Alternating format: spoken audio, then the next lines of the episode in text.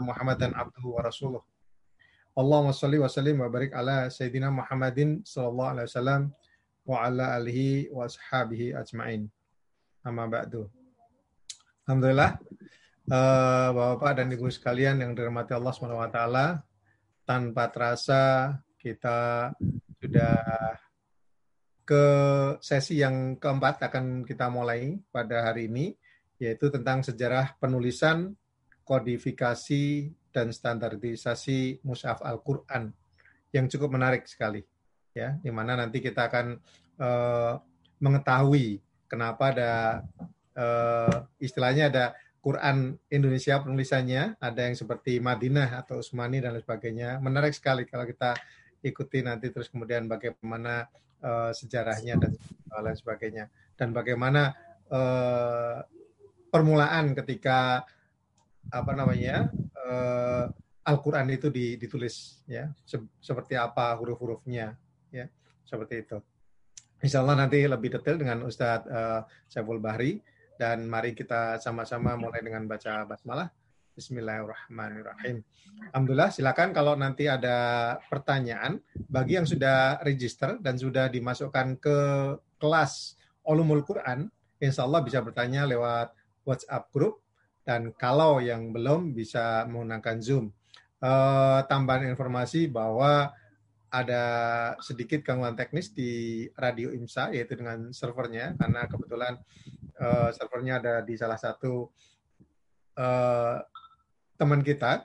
Dan beliau sedang menuju pulang ke rumah. Dan seperti sepertinya servernya uh, down ya. Jadi mungkin menggunakan uh, Facebook yang dari Zoom ini untuk sementara mudah-mudahan bisa terkejar dan bisa uh, menggunakan apa Facebook dan uh, YouTube dari uh, Radio IMSA insya Allah.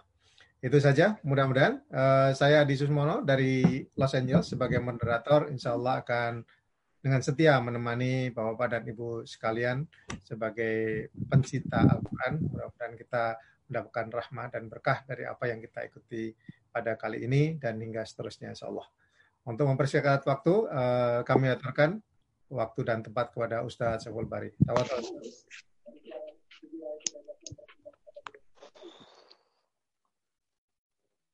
Assalamualaikum warahmatullahi wabarakatuh. Waalaikumsalam warahmatullahi wabarakatuh. Bismillahirrahmanirrahim. Alhamdulillah. Alhamdulillahilladzi hadana lil Islam wa akramana bil iman wa faddalana bil Qur'an. Allahumma salli wa sallim wa barik ala sayyidil anam nabiyina al-karim Muhammadin sallallahu alaihi wasallam wa ala alihi wa ashabihi wa man tabi'ahu bi ihsan amma ba'd. Bapak Ibu sekalian, para pecinta Al-Qur'an yang ada di mana saja, terkhusus yang ada di Amerika dan Kanada. Dengan rahmat Allah dan izin Allah, kita dipertemukan di satu titik di sebuah lini masa, padahal sesungguhnya pada real time-nya kita berbeda, bahkan berbeda hari. Di Indonesia sudah bergeliat uh, pagi hari di hari Ahad, dan di Amerika atau Kanada baru akan uh, beranjak malam di hari Sabtu. Ini adalah nikmat dan sekaligus bukti tanda kekuasaan Allah taala yang juga nanti sekaligus pada saat kita berbicara tentang sejarah mushaf, eh, kondisi yang kita alami ini, ini juga merupakan perkembangan baru. Eh, kalau ada istilah talaki mushaf, itu bisa dilakukan di hari yang berbeda eh, dengan tatap muka yang menjadi salah satu ciri utama adanya transfer dan transformasi Al-Quran itu sendiri. Yang kedua, Al-Fakir dalam munasabah yang baik ini, dalam situasi yang uh, berbahagia, uh, mengucapkan selamat Idul Fitri, karena pertemuan terakhir kita masih berada di bulan Ramadan. Alhamdulillah, kita bisa meneruskan tradisi ilmiah atau ngaji kita tentang ulumul Quran. Dan ini Alhamdulillah uh, biasanya di waktu offline hari Ahad pagi ini menjadi waktu-waktu yang prime time, uh, tapi justru dengan uh, online seperti ini, uh, waktu uh, ahad pagi menjadi waktu yang jarang termanfaatkan, maka uh, insya Allah sebagai defaultnya uh, kita upayakan jika tidak ada kendala uh, di waktu, defaultnya kita uh, lakukan di Ahad pagi atau Sabtu sore waktu Amerika dan Kanada. Pada pembahasan kita kali ini insya Allah meneruskan setelah kita secara uh, semi rinci ya, dikatakan global banget juga tidak, tapi semi rinci dalam uh, tiga atau dua serial kita selesaikan di bagian pertama yang terkait dengan wahyu, turunnya Al-Quran, dan asbabun nuzul. Kita sudah selesaikan. Insya Allah kita memasuki pada uh, sepertiga yang kedua yang terkait dengan uh, ulumul Quran, yaitu berkaitan dengan sejarahnya. Dan ini kita akan upayakan uh, selesai di satu pertemuan kalau tidak nanti kita dua pertemuan. Lalu setelah itu kita memasuki sesi yang paling panjang dari ulumul Quran, yaitu terapannya, aplikasinya, uh, pemahamannya yang terkait dengan isi ulumul Al-Quran itu sendiri. Nah ini uh, mudah-mudahan dengan wawasan ulumul Quran seperti ini, Bapak dan Ibu khususnya yang ada di Amerika dan Kanada yang tergabung di IMSA, nanti bisa melanjutkan kembali rasa penasarannya Eh, dengan memperdalam bahasa Arab. Karena itu merupakan syarat utama untuk kita bisa menguliti, mengetahui secara dalam eh, apa kaidah-kaidah yang ada di dalam ulumul Quran yang pada perkembangan keilmuannya nanti bisa eh, berkembang menjadi ulumul hadis, bisa menjadi usul fikih, nanti yang terkait dengan kebahasaan Al-Quran, yaitu terkait dengan kaidah-kaidah bahasa atau dikenal dengan al-balaghah yang tingkatannya ada tiga yaitu uh, yang paling tinggi adalah al-bayan ya. Setelah kita mengetahui makna kita menjadi al-bayan. Al-bayan itu orang bukan sekedar bisa bicara tapi kata-katanya dinikmati karena dalam dalam dunia retorika ini sendiri ada orang ngomong itu nggak enak dinikmati tapi ada juga orang yang kalau bicara enak sekali uh, pilihan diksinya, kemudian intonasinya, uh, apa body language-nya. Nah, itu semuanya ada di dalam uh, Al-Qur'an dan itu merupakan uh, ilmu terapan dari perkembangan ulumul Quran. Nah, uh, izinkan Al-Fakir akan mencoba uh, sharing session dengan uh, presentasi yang insya Allah sudah Al-Fakir bagikan. Nanti silakan di-share oleh panitia.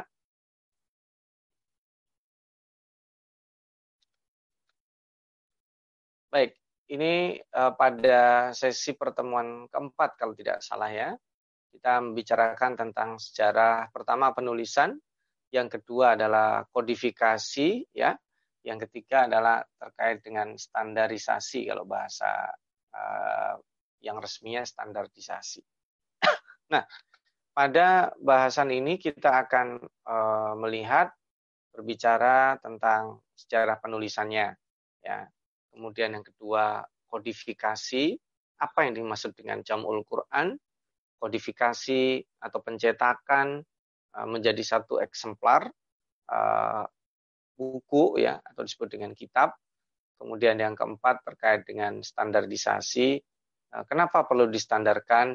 kenapa uh, Al-Quran itu distandarkan. Tapi pada faktanya kita menemukan ada beberapa perbedaan. Apa yang disebut dengan standar Rasem Usmani. Dan yang terakhir nanti, uh, apakah artinya ketika ada standarisasi itu urutan dan penamaan surat di dalam Al-Quran itu baku atau seperti apa. Ini kira-kira yang akan kita diskusikan sekitar uh, 60 menit atau 50 menit ke depan sebelum nanti kita dialog ya. Baik, saya sekedar mengulang saja skema yang pernah kita bicarakan pada pertemuan pertama, eh, yaitu tentang eh, penulisan dan kodifikasi. Yang perlu kita tegaskan bahwa jika ada pernyataan atau pertanyaan yang menanyakan kepada kita, kapan Al-Quran final ditulis 30 juz dan kemudian kita terjebak untuk menjawab uh, itu di zaman Utsman bin Affan, maka kita masuk kepada jebakan uh, retorika pertanyaannya Theodor Noldeck yang ingin mengatakan bahwa Al-Quran ini akan dianggap sama dengan kitab suci lainnya, entah itu Bible dan seterusnya. Atau bahkan nanti lebih tinggi lagi di era modern, yang pasca Theodor Noldex dengan istilahnya Nasr Abu Zaid, yang disebut dengan Muntaj Sakofi, bahwa Al-Quran itu sama dengan karya sastra atau teks yang kemudian bisa dikritisi sama persis dengan pendekatan kritik sastra atau kritik teks dengan pendekatan hermeneutika lah atau dengan pendekatan semiotika dan hal-hal yang lainnya yang nanti jika pada sampai pada saatnya kita mempelajari metodologi tafsir, insya Allah nanti Al-Fakir akan lebih ungkap lebih lanjut. Nah, maka untuk mengantisipasi itu kita perlu tegaskan sebuah doktrin yang harus kita yakini kebenarannya bahwa Al-Quran 100% sudah ditulis secara final di zaman Rasulullah Sallallahu Alaihi Wasallam uh, hanya di berbagai media saja yang berbeda-beda lalu baru dijilid dicetak menjadi satu eksemplar di zaman Mushaf uh, di zaman Abu Bakar yang disebut dengan Mushaf lalu kemudian distandarkan dan digandakan disebar ke berbagai pelosok itu di zaman Utsman bin Affan. Lalu mengapa Utsman itu terkenal? Mengapa kemudian jawaban orang tergiring ke sana? Itu faktornya banyak. Ya, kalau faktor eksternal seperti tadi, orang menginginkan Al-Quran dianggap setara atau oh, sama dengan kitab-kitab yang lainnya, entah itu kitab suci atau karya sastra atau karya e, manusia yang lainnya, sehingga tidak ada sakralitas di sana. Karena dianggap bahwa Al-Quran itu yang disebut Al-Quran sebagai kitab suci itu sudah uh, sudah selesai, uh, sudah tidak ada. Padahal pada pembelajaran uh, pertemuan kedua tentang wahyu kita sudah sudah tegaskan membicarakan Al-Quran itu terkait dengan empat hal.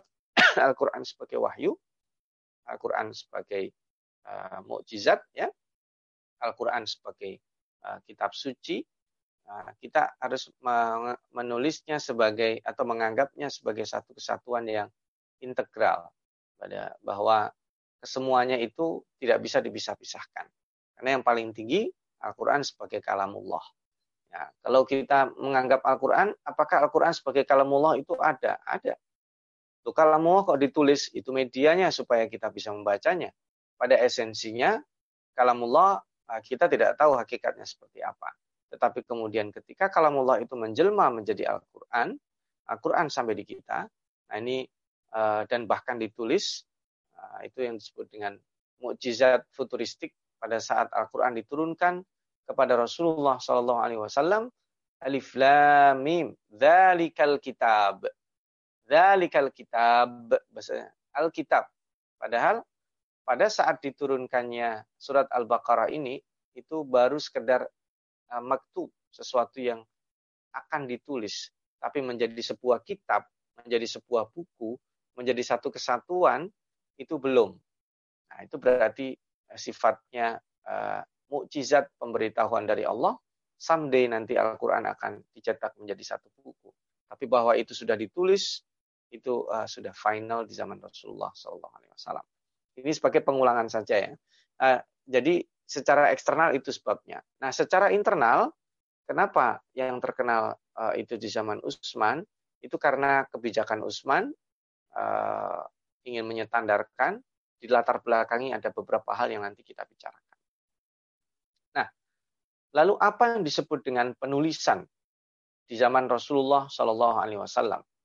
Nah, kita harus memahami fakta penting yang uh, terjadi uh, pada uh, saat ditulisnya Al-Quran, pertama Al-Quran itu 100% dihafal oleh Rasulullah Shallallahu Alaihi Wasallam dan sebagian sahabatnya.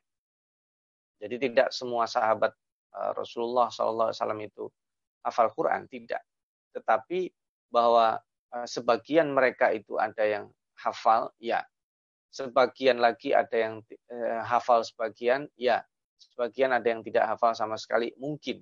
Nah itu keterangan yang terakhir tidak ada. Jadi mungkin bisa jadi sahabat ada yang hafal ayat surat-surat tertentu, ada yang hafal semuanya dalam keterangannya, termasuk uh, Umar bin Khattab sendiri. Uh, surat panjang yang dihafal itu hanya Al-Baqarah saja, kemudian ada Al-Furqan dan beberapa surat-surat uh, tertentu yang dihafal. Nah, Al-Quran sudah ditulis lengkap pada saat Rasulullah Shallallahu Alaihi Wasallam eh, hidup. Bahkan ketika beliau wafat, tidak ada satu ayat pun yang tidak tertulis. Karena ini prosedurnya begini. Setelah Al-Quran diwahyukan, kemudian Rasulullah menghafal, maka beliau kemudian memanggil para penulis wahyu dan memberikan arahan, tulislah ayat ini setelah ayat ini. Di dalam salah satu riwayat Ibnu Abbas ya. Letakkan ayat ini uh, pada hadil ayat. setelah Allah Ta'ala ini ini. Jadi tidak memakai nomor ya. Peletakannya adalah oh setelah ayat ini bunyinya. Penomoran ayat belum ada. Maka Rasulullah kemudian membacakan wahyu tersebut uh, kepada sahabat, ditulis, dan penulisannya benar atau tidak divalidasi oleh beliau langsung. Kamu baca yang kamu tulis. Nah, itu prosedur pertama. Yang kedua, Rasulullah Shallallahu Alaihi Wasallam juga berjumpa dengan Jibril untuk memvalidasi hasil hafalan yang telah didapatkan selama satu tahun di bulan Ramadan. Jadi uh, setoran hafalannya rutin, uh, murajaah sanawiyah disebut dengan validasi hafalan setiap tahun dilakukan kecuali di tahun di Ramadan tahun terakhir. Pada saat beliau menjelang wafat itu dilakukan pertemuan sebanyak uh, dua kali. Nah, uh, ini teknisnya. Lalu apa yang disebut dengan al-jam'u atau kodifikasi? al-jam'u di saat Rasulullah Shallallahu Alaihi Wasallam masih hidup. Yang disebut al-jam'u itu adalah al-jam'u fis sudur, bukan al-jam'u fis sutur. As-sudur itu artinya dada, eh, as-sutur artinya lembaran atau baris-baris ya, kertas. Maka al-jam'u di zaman Rasulullah itu adalah kodifikasi di dalam dada. Jadi ada faktanya orang yang hafal 30 juz selain Rasulullah. Ya. Nah, ini bisa ditegaskan di ayat 16 surat Al-Qiyamah nah, ketika beliau ditegur oleh Allah Subhanahu wa taala, la tuharrik bihi lisanaka lita'jala bih. Inna alaina jam'ahu wa qur'ana. Nah, jadi uh, Rasulullah SAW itu ketika uh, uh, dia tidak didatangi Jibril membawa Al-Qur'an, beliau itu gelisah. Jadi ibaratnya kalau kalau bahasa kalau boleh saya membahasakan ya. Jadi ketika beliau mendapatkan wahyu pertama, beliau itu gelisah kan ini apa sih sebenarnya? Setelah dikomunikasikan dengan Khadijah, Khadijah punya kenalan pamannya Waraqah bin Naufal yang paham tentang itu, ini dikasih tahu bahwa yang mendatangi kamu itu sama dengan yang mendatangi Musa. Nah, artinya itu SK kenabian. Kemarin kita sudah bahas ya wahyu sebagai SK kenabian. Lalu kemudian lama tidak turun. Itu yang disebut dengan fatratul wahyi. Di fatrah masa kosong. Tidak ada. Maka Rasulullah gelisah. Nanti pada faktanya setiap ada fatrah Al-Quran. Jadi Al-Quran itu tidak turun setiap hari. Ada beberapa fatrah tidak turun. Misalnya kalau turun hari ini, besok belum tentu turun. Besoknya lagi belum tentu turun. Kayak kasus Ashabul Kahfi. Ketika beliau juga ditanya oleh orang-orang kafir Quraisy, eh, dites misalnya kalau dibisiki orang-orang Yahudi eh, dalam pada saat pertemuan mereka berdagang, kalau yang diklaim sama Muhammad itu benar, coba kamu tanyakan pada mereka tentang Ashabul Kahfi, Dzulqarnain dan tentang ruh. Ini ditanya tentang tiga hal itu. Rasulullah SAW menjawab, oke, okay, saya jawab besok dengan percaya diri. Tetapi faktanya besok Jibril tidak datang. Dua hari, tiga hari, empat hari, satu pekan. Bahkan kemudian hingga pekan kedua baru datang, itu pun yang diturunkan bukan menjawab tapi teguran. Nah, Wala taqulanna li syai'in inni fa'ilun dzalika ghada illa ayyasha Allah. Jangan kau katakan sesuatu besok aku begini kecuali engkau uh, sudah mengatakan uh, insya Allah. Nah, jadi Rasulullah begitu Jibril datang itu lisannya bergerak cepat. Jadi lisannya itu buru-buru menggerakkan. Uh, lisan beliau ini uh, buru-buru menggerakkan uh, yang ada di dalam uh, bacaan Jibril. Maka kemudian turun surat Al-Qiyamah ini la tuharrik bihi lisanaka lita'jala bih. Jadi la tuharrik bihi lisanaka lita'jala bih itu uh, supaya ada uh, uh, karena beliau itu sangat sangat mencintai ya, kerinduan. Begitu Al-Qur'an turun itu rasanya kayak disiram, jadi adem gitu. Tapi buru-burunya itulah yang dilarang oleh Allah karena membaca Al-Qur'an itu sebaiknya tartil. Ya, jangan buru-buru. Kenapa? Kalau kamu buru-burunya karena ingin supaya cepat hafal dan tidak tidak lupa, tenang aja. Aku jamin. Jadi Rasulullah itu dijamin hafalannya. Selain Rasulullah, selain tidak dijamin, tapi dimungkinkan. Karena nanti kita lihat pada faktanya anak-anak kecil, bahkan yang sampai, mohon maaf, eh, buta aksara, tidak bisa baca, tidak bisa tulis, atau mohon maaf yang uh, uh, tunanetra, atau bahkan ada uh, ketidaklengkapan fisik, ternyata bisa menghafal Al-Quran. Itu juga mukjizat lainnya. Ya. Nah, lalu di antara para sahabat yang hafal Al-Quran, tentu banyak ya. Yang paling uh, sering kita dengar adalah Abdullah bin Mas'ud yang paling sering diminta dan Ubay bin Ka'ab. Mereka berdua ini adalah sahabat yang paling sering diminta untuk membaca Al-Quran. Rasulullah menikmati bacaan mereka, bahkan sampai menangis ya. Abdullah bin Mas'ud ini kelebihannya adalah bacaan yang sangat indah sekali. Lalu ada uh, Salim. Salim ini anak angkatnya Hudzaifah ya, tadinya adalah budak ya. Kemudian Muaz bin Jabal, ada Zaid bin Sabit yang nanti akan menjadi ketua panitia kodifikasi di zaman Abu Bakar dan juga Utsman. Ada uh, Abu Darda dan tentunya adalah Abdullah bin uh, Abbas ya, pakar tafsir. Nah, lalu kodifikasi dengan penulisan di masa Rasulullah ya, yang kedua, yang dimaksud adalah uh, al-jamu' ditulis ditulis dalam artian bukan dijadikan satu pada satu buku, tidak. Tapi ditulis ya. Nah, ditulis ini perlu penulis. Nah, penulis wahyu yang dikenal di dalam sejarah penulisan Al-Quran di antaranya adalah Ali bin Abi Thalib, sepupu Rasulullah Shallallahu Alaihi Wasallam. Kemudian ada Muawiyah, padahal Muawiyah itu baru masuk Islam di zaman Fatu Makkah. Tapi kenapa langsung direkrut oleh Rasulullah? Karena beliau adalah orang yang mungkin tulisannya bagus, mengetahui baca tulis dan sebagainya. Jadi ini variatif. Kenapa kok banyak sekali? Satu, teorinya ada penulis tetap, ya. Ada juga gantian. Karena kan gini, kalau ini kan sistemnya sistem penugasan, ya. Sistemnya adalah penugasan. Jadi yang namanya penugasan itu ada orang yang ditugasi, ada orang yang sukarela menulisnya. Nah, yang disebut dengan penulis wahyu adalah penulis yang ditugaskan. Dan bisa jadi yang namanya ditugaskan itu tidak standby 100%. Seperti Zaid bin Sabit misalnya. Kan beliau juga masuk Islamnya di zaman uh, beliau orang Ansor. Tentunya pada Fatrah Makkiyah uh, beliau uh, belum belum belum berjumpa Rasulullah Shallallahu Alaihi Wasallam.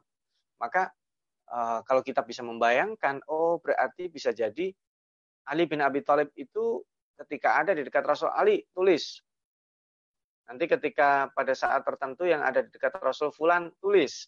Jadi bisa jadi satu orang itu dia tidak menulis 30 juz. Dia hanya menulis beberapa saja. Nah ini ini yang perlu kita bayangkan. Jadi jangan membayangkan bahwa Ali bin Abi Thalib 30 juz menulis. Muawiyah 30 juz menulis. Ubay bin Ka'ab 30 juz menulis. Tidak. Bukan seperti itu teorinya. Teorinya adalah bahwa Ali bin Abi Thalib ini uh, uh, menulis sebagian, lalu kemudian sebagian dilengkapi, dilengkapi oleh sahabat yang lainnya, lalu kemudian sebagian melengkapi. Bahwa kemudian siapa di antara mereka yang paling banyak tulisannya, tidak ada keterangan, itu tidak menjadi cacat. Jadi mereka adalah satu tim yang sudah di briefing oleh Rasulullah SAW dan bagaimana cara memvalidasinya. Nah itu uh, sudah dilakukan oleh Rasulullah. Lalu kemudian apa medianya? Nah, medianya tentu kertas sedikit. Yang ada adalah pelepah kurma, batu pipih, tulang, kulit binatang. Uh, ini uh, menjadi wasilah atau sarana penulisan. Nah, inilah yang di dalam riwayat Bukhari disebut sebagai uh, sarana penulisan. Itu disebut dengan asib, pelepah kurma atau lihaf, batu yang tipis pipih ya, atau rika, kulit binatang. Al-aktaf, pakai fa ya, itu tulang lebar yang kering. Atau al-aktab, itu kayu.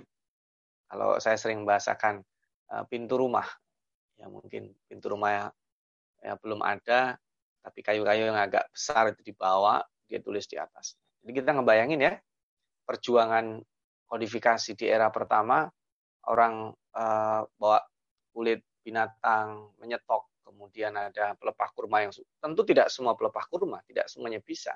Yang khusus mencari batu-batu pipi, itu perjuangan yang sangat luar biasa. Tentu, nah ini uh, mohon izin, mohon maaf, kelemahan kita ketika menganggap penulisan itu sederhana, kita nggak melihat berjibakunya para sahabat. Kita melihat pada saat sekarang kita menghafal itu sulit, tapi kemudian kita stay, maka insya Allah kita hafal. Beda dengan orang yang menghafal, kemudian dia sudah berulang-ulang e, mencoba tidak berhasil dan dia give up, maka dia tidak akan merasakan nikmatnya menghafal Al-Quran. Termasuk e, nikmatnya mempelajari uh, tajwid, makharijul huruf misalnya. Itu nanti ada ada hal-hal tertentu dalam proses pembelajaran sama dengan proses penulisan ini. Maka nanti insya Allah dalam sesi dialog kalau ada yang lebih lebih ingin didetailkan kita detailkan. Sekarang kita lanjutkan karena waktu juga uh, terbatas. Nah, pertanyaannya, mengapa di zaman Rasulullah Al-Quran kok tidak dibukukan? Tidak dicetak dalam satu buku. Seperti hanya yang bisa kita nikmati satu jilid sekarang. Pertama, ada sebab utamanya itu dua. Nomor satu dan nomor dua. Nomor tiga dan empat itu sebab tambahan. Yang pertama, wahyu Al-Quran ini tidak diketahui kapan selesainya. Ketika ada orang bertanya kepada Al-Fakir ya, Ustaz, kapan bukunya diterbitkan? Al-Fakir bisa memperkirakan. Ya kira-kira dua tiga bulan inilah. Bisa jawab. Kenapa? Karena itu murni karya Al-Fakir. Tapi kalau kemudian Rasulullah ditanya, kapan Al-Quran selesai? Apa jawaban Rasulullah? Ini saya kan diberi Al-Quran. Qul innama ana basyarum mithlukum yuha ilayya. Ya. Aku manusia seperti kalian, tapi yuha ilayya. Aku diberi wahyu. Diberi itu artinya given. Dia menunggu. Maka wahyu Al-Quran itu tidak diketahui kapan selesainya. Tidak bisa diketahui. Karena hak prerogatif menyelesaikannya itu bukan di Nabi, tapi di Allah. Sehingga tidak bisa saya, ya Rasulullah, kapan selesai biar kami jilid? Gak bisa. Itu kendala pertama, nggak bisa dijilid. Yang kedua kendalanya adalah media penulisannya bermacam-macam. Coba bayangkan sehebat apa pun ya, coba cari di Kanada atau di Amerika, sehebat apa pun orangnya, coba kalau mau menjilid ya, media tulisnya itu ada batu, ada tulang, ada kulit, ada pelepah kurma. Datang orang ini dikumpulkan semuanya ke penjilitan, tolong jilitin ini jadi satu. Tentu akan give up karena tidak medianya itu tidak tidak satu jenis. Sulit sekali. Dijilid dengan apa? Itu kedua. Satu dua itu menjadi sebab utama kenapa tidak bisa dijilid. Maka tiga dan empat tambahannya. Yang yang ketiga, konsentrasi sahabat pada waktu itu adalah penghafalan. Jadi orang yang hafal Al-Quran itu melampaui orang yang menulis Al-Quran. Makanya nanti dalam validasi di era kedua itu ada kendala ayat ini hafal. Iya, saya hafal, kamu hafal, kamu hafal, kamu hafal. Tapi kemudian yang hafal banyak itu ternyata tidak diiringi bahwa, tapi saya nggak nulis. Ya sama dengan uh, orang kuliah hari ini, orang belajar hari ini. Kalau dulu orang kuliah, orang belajar, saya masih mengalami ada bangkunya menulis ya. Tapi zaman sekarang jarang orang kuliah itu menulis. Biasanya dia tidak seperti sekarang ini mohon izin mohon maaf bapak bapak ibu kan eh, terutama yang masuk sudah di classroom ya itu materinya udah di share jadi tulisan-tulisan tambahan itu relatif sedikit sekali yang mencatat ya padahal itu penting karena tidak semua materi yang di share ini uh, yang disampaikan di share nanti dalam diskus misalnya. Maka catatan itu penting. Kalau diingat, itu bertahannya hanya 2-3 jam. Nanti sudah berganti hari, sudah berganti hari, penghafalan orang, pengingatan orang akan hafalan berbeda-beda. Nah, nanti ketemu lagi pekan depan, sudah lupa, padahal itu sudah sudah pernah disampaikan pada pertemuan sebelumnya. Nah, yang keempat, ini juga debatable. Untuk mengantisipasi ayat-ayat yang dinasah.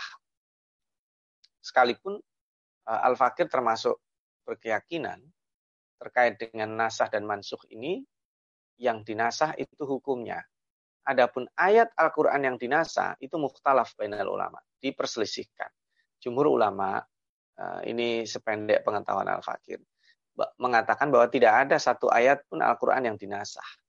Riwayat yang yang betul-betul oh, sangat valid itu tidak ada.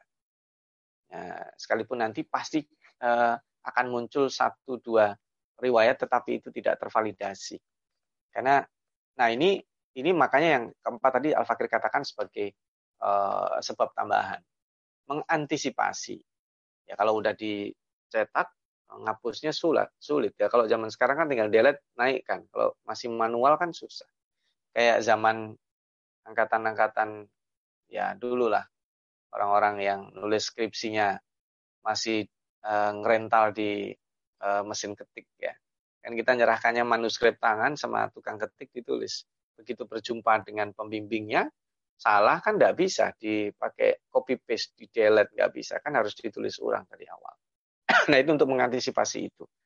Tapi tentu saja Al-Fakir lebih memilih bahwa tidak ada satu ayat yang dinasah tulisannya ya. Kalau dinasah hukumnya, nah itu perdebatan tentang istilah nasah mansuh di dalam ulumul Quran itu juga cukup panjang dan itu jangan buru-buru itu masih panjang bahasanya. Insya Allah nanti kita bahas pada waktu.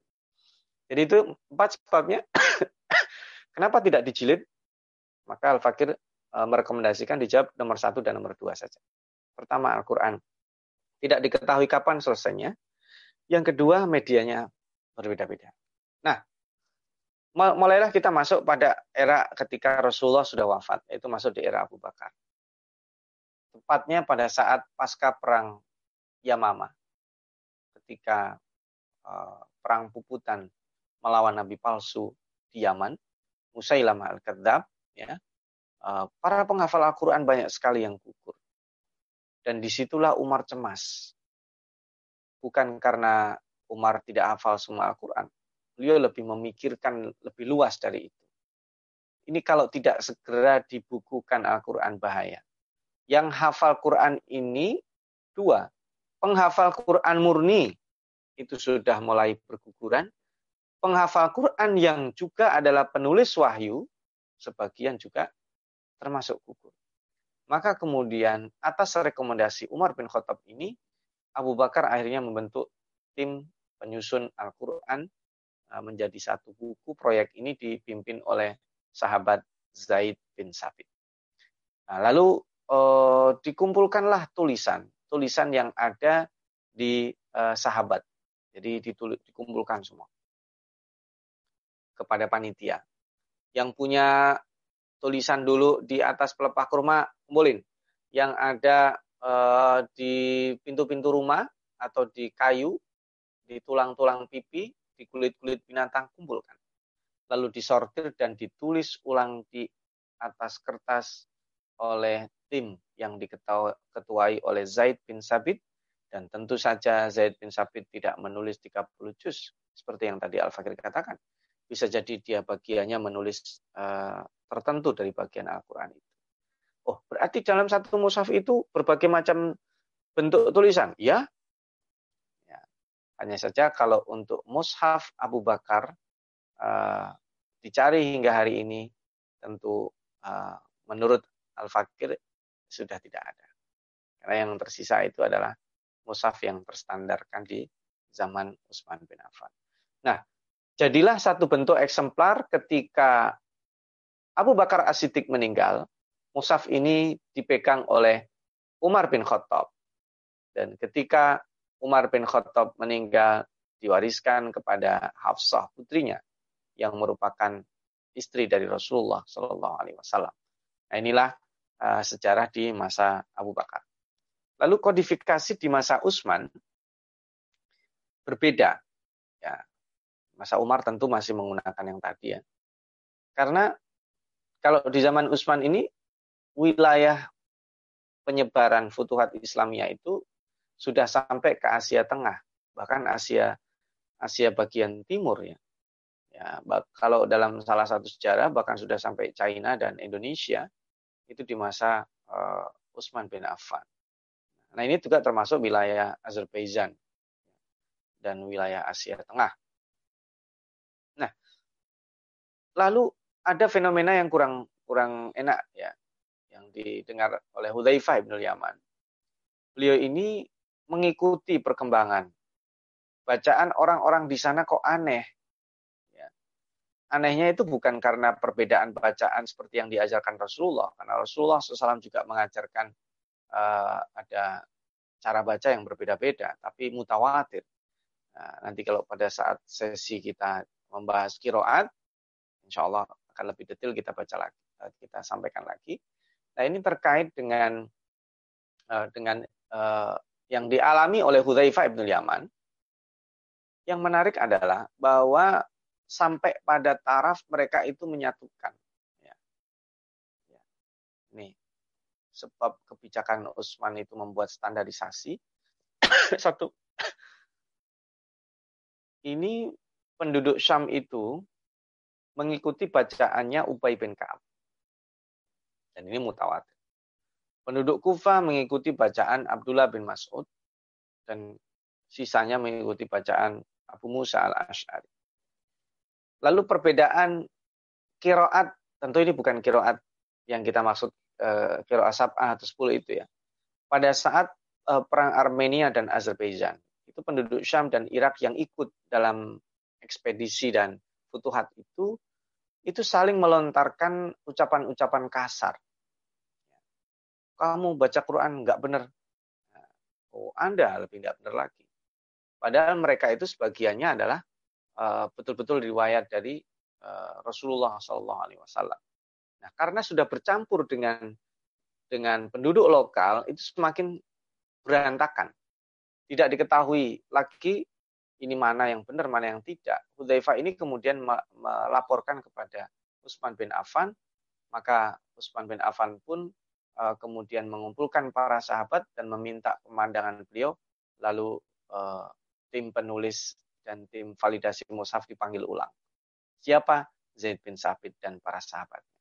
Nah ini Zaid bin Sabit ini uh, eh, BTW beliau ini menguasai uh, eh, 16 atau 17 bahasa selain bahasa Arab. Makanya beliau di, diangkat sebagai ketua uh, pimpinan penulisan Al-Quran. Karena di dalam Al-Quran nanti terdapat beberapa kata-kata yang bukan asli Arab.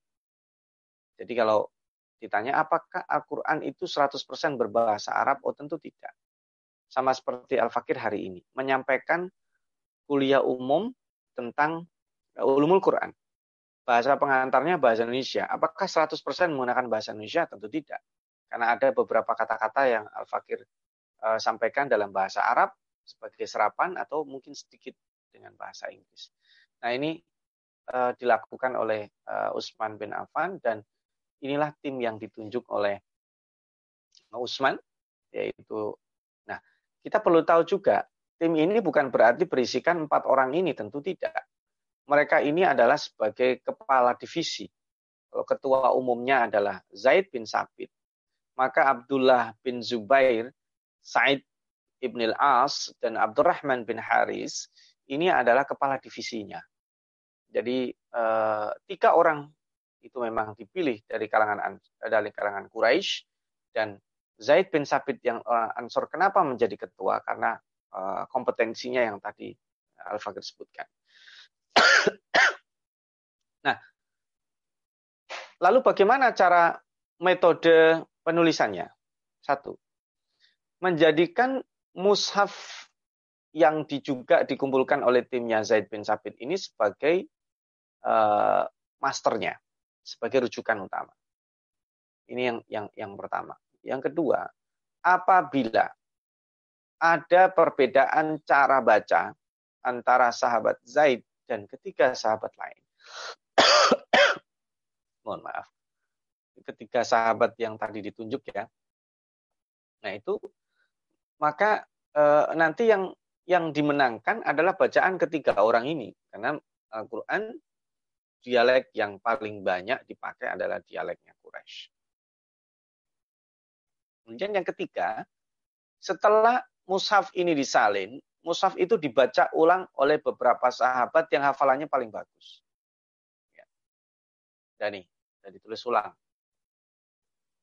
Setelah ditulis ulang, divalidasi, sudah oke, okay, baru mushaf itu yang sudah diperiksa dikirimkan ke negeri-negeri. Dan tentu ini oh, keterangan Al-Fakir kurang ya. Itu ke negeri-negeri bukan hanya dikirim mushafnya, tapi bersama mukriknya. Bersama orang yang bisa membaca. Jadi bukan hanya mushaf dalam bentuk kertas yang sudah dicetak, bukan saja, tapi plus orang yang bisa membacanya dan mengajarkannya. Jadi dikirim uh, nanti Al-Fakir lampirkan setelah ini ya. Dikirim ke tempat A, oh gurunya ini. Dikirim ke tempat B, gurunya ini. Ada.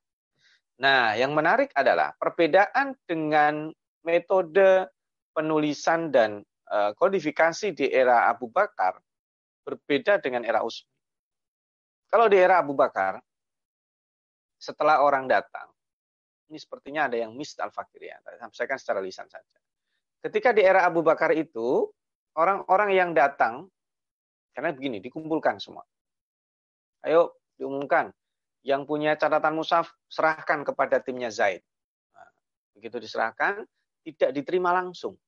Divalidasinya itu dengan dua cara. Satu, Anda menyerahkan apa? Oh, saya menyerahkan surat Al-Baqarah penuh dari ayat 1 sampai ayat yang terakhir. Oke, kalau begitu eh, Anda baca itu. Jadi prosesnya bukan menyerahkan seperti menyerahkan berkas, tidak. Menyerahkan tulisan dan Anda baca. Oke. Bacaan Anda sesuai dengan yang Anda tulis. Yang kedua, mana bukti Anda menulis ini di hadapan Rasulullah? Jadi ada dua. Validasi bacaan dan kedua validasi bahwa dia menulisnya di depan Rasul. Nah, itu dilakukan ulang di zaman Utsman bin Affan. Jadi tulisan itu kumpulkan.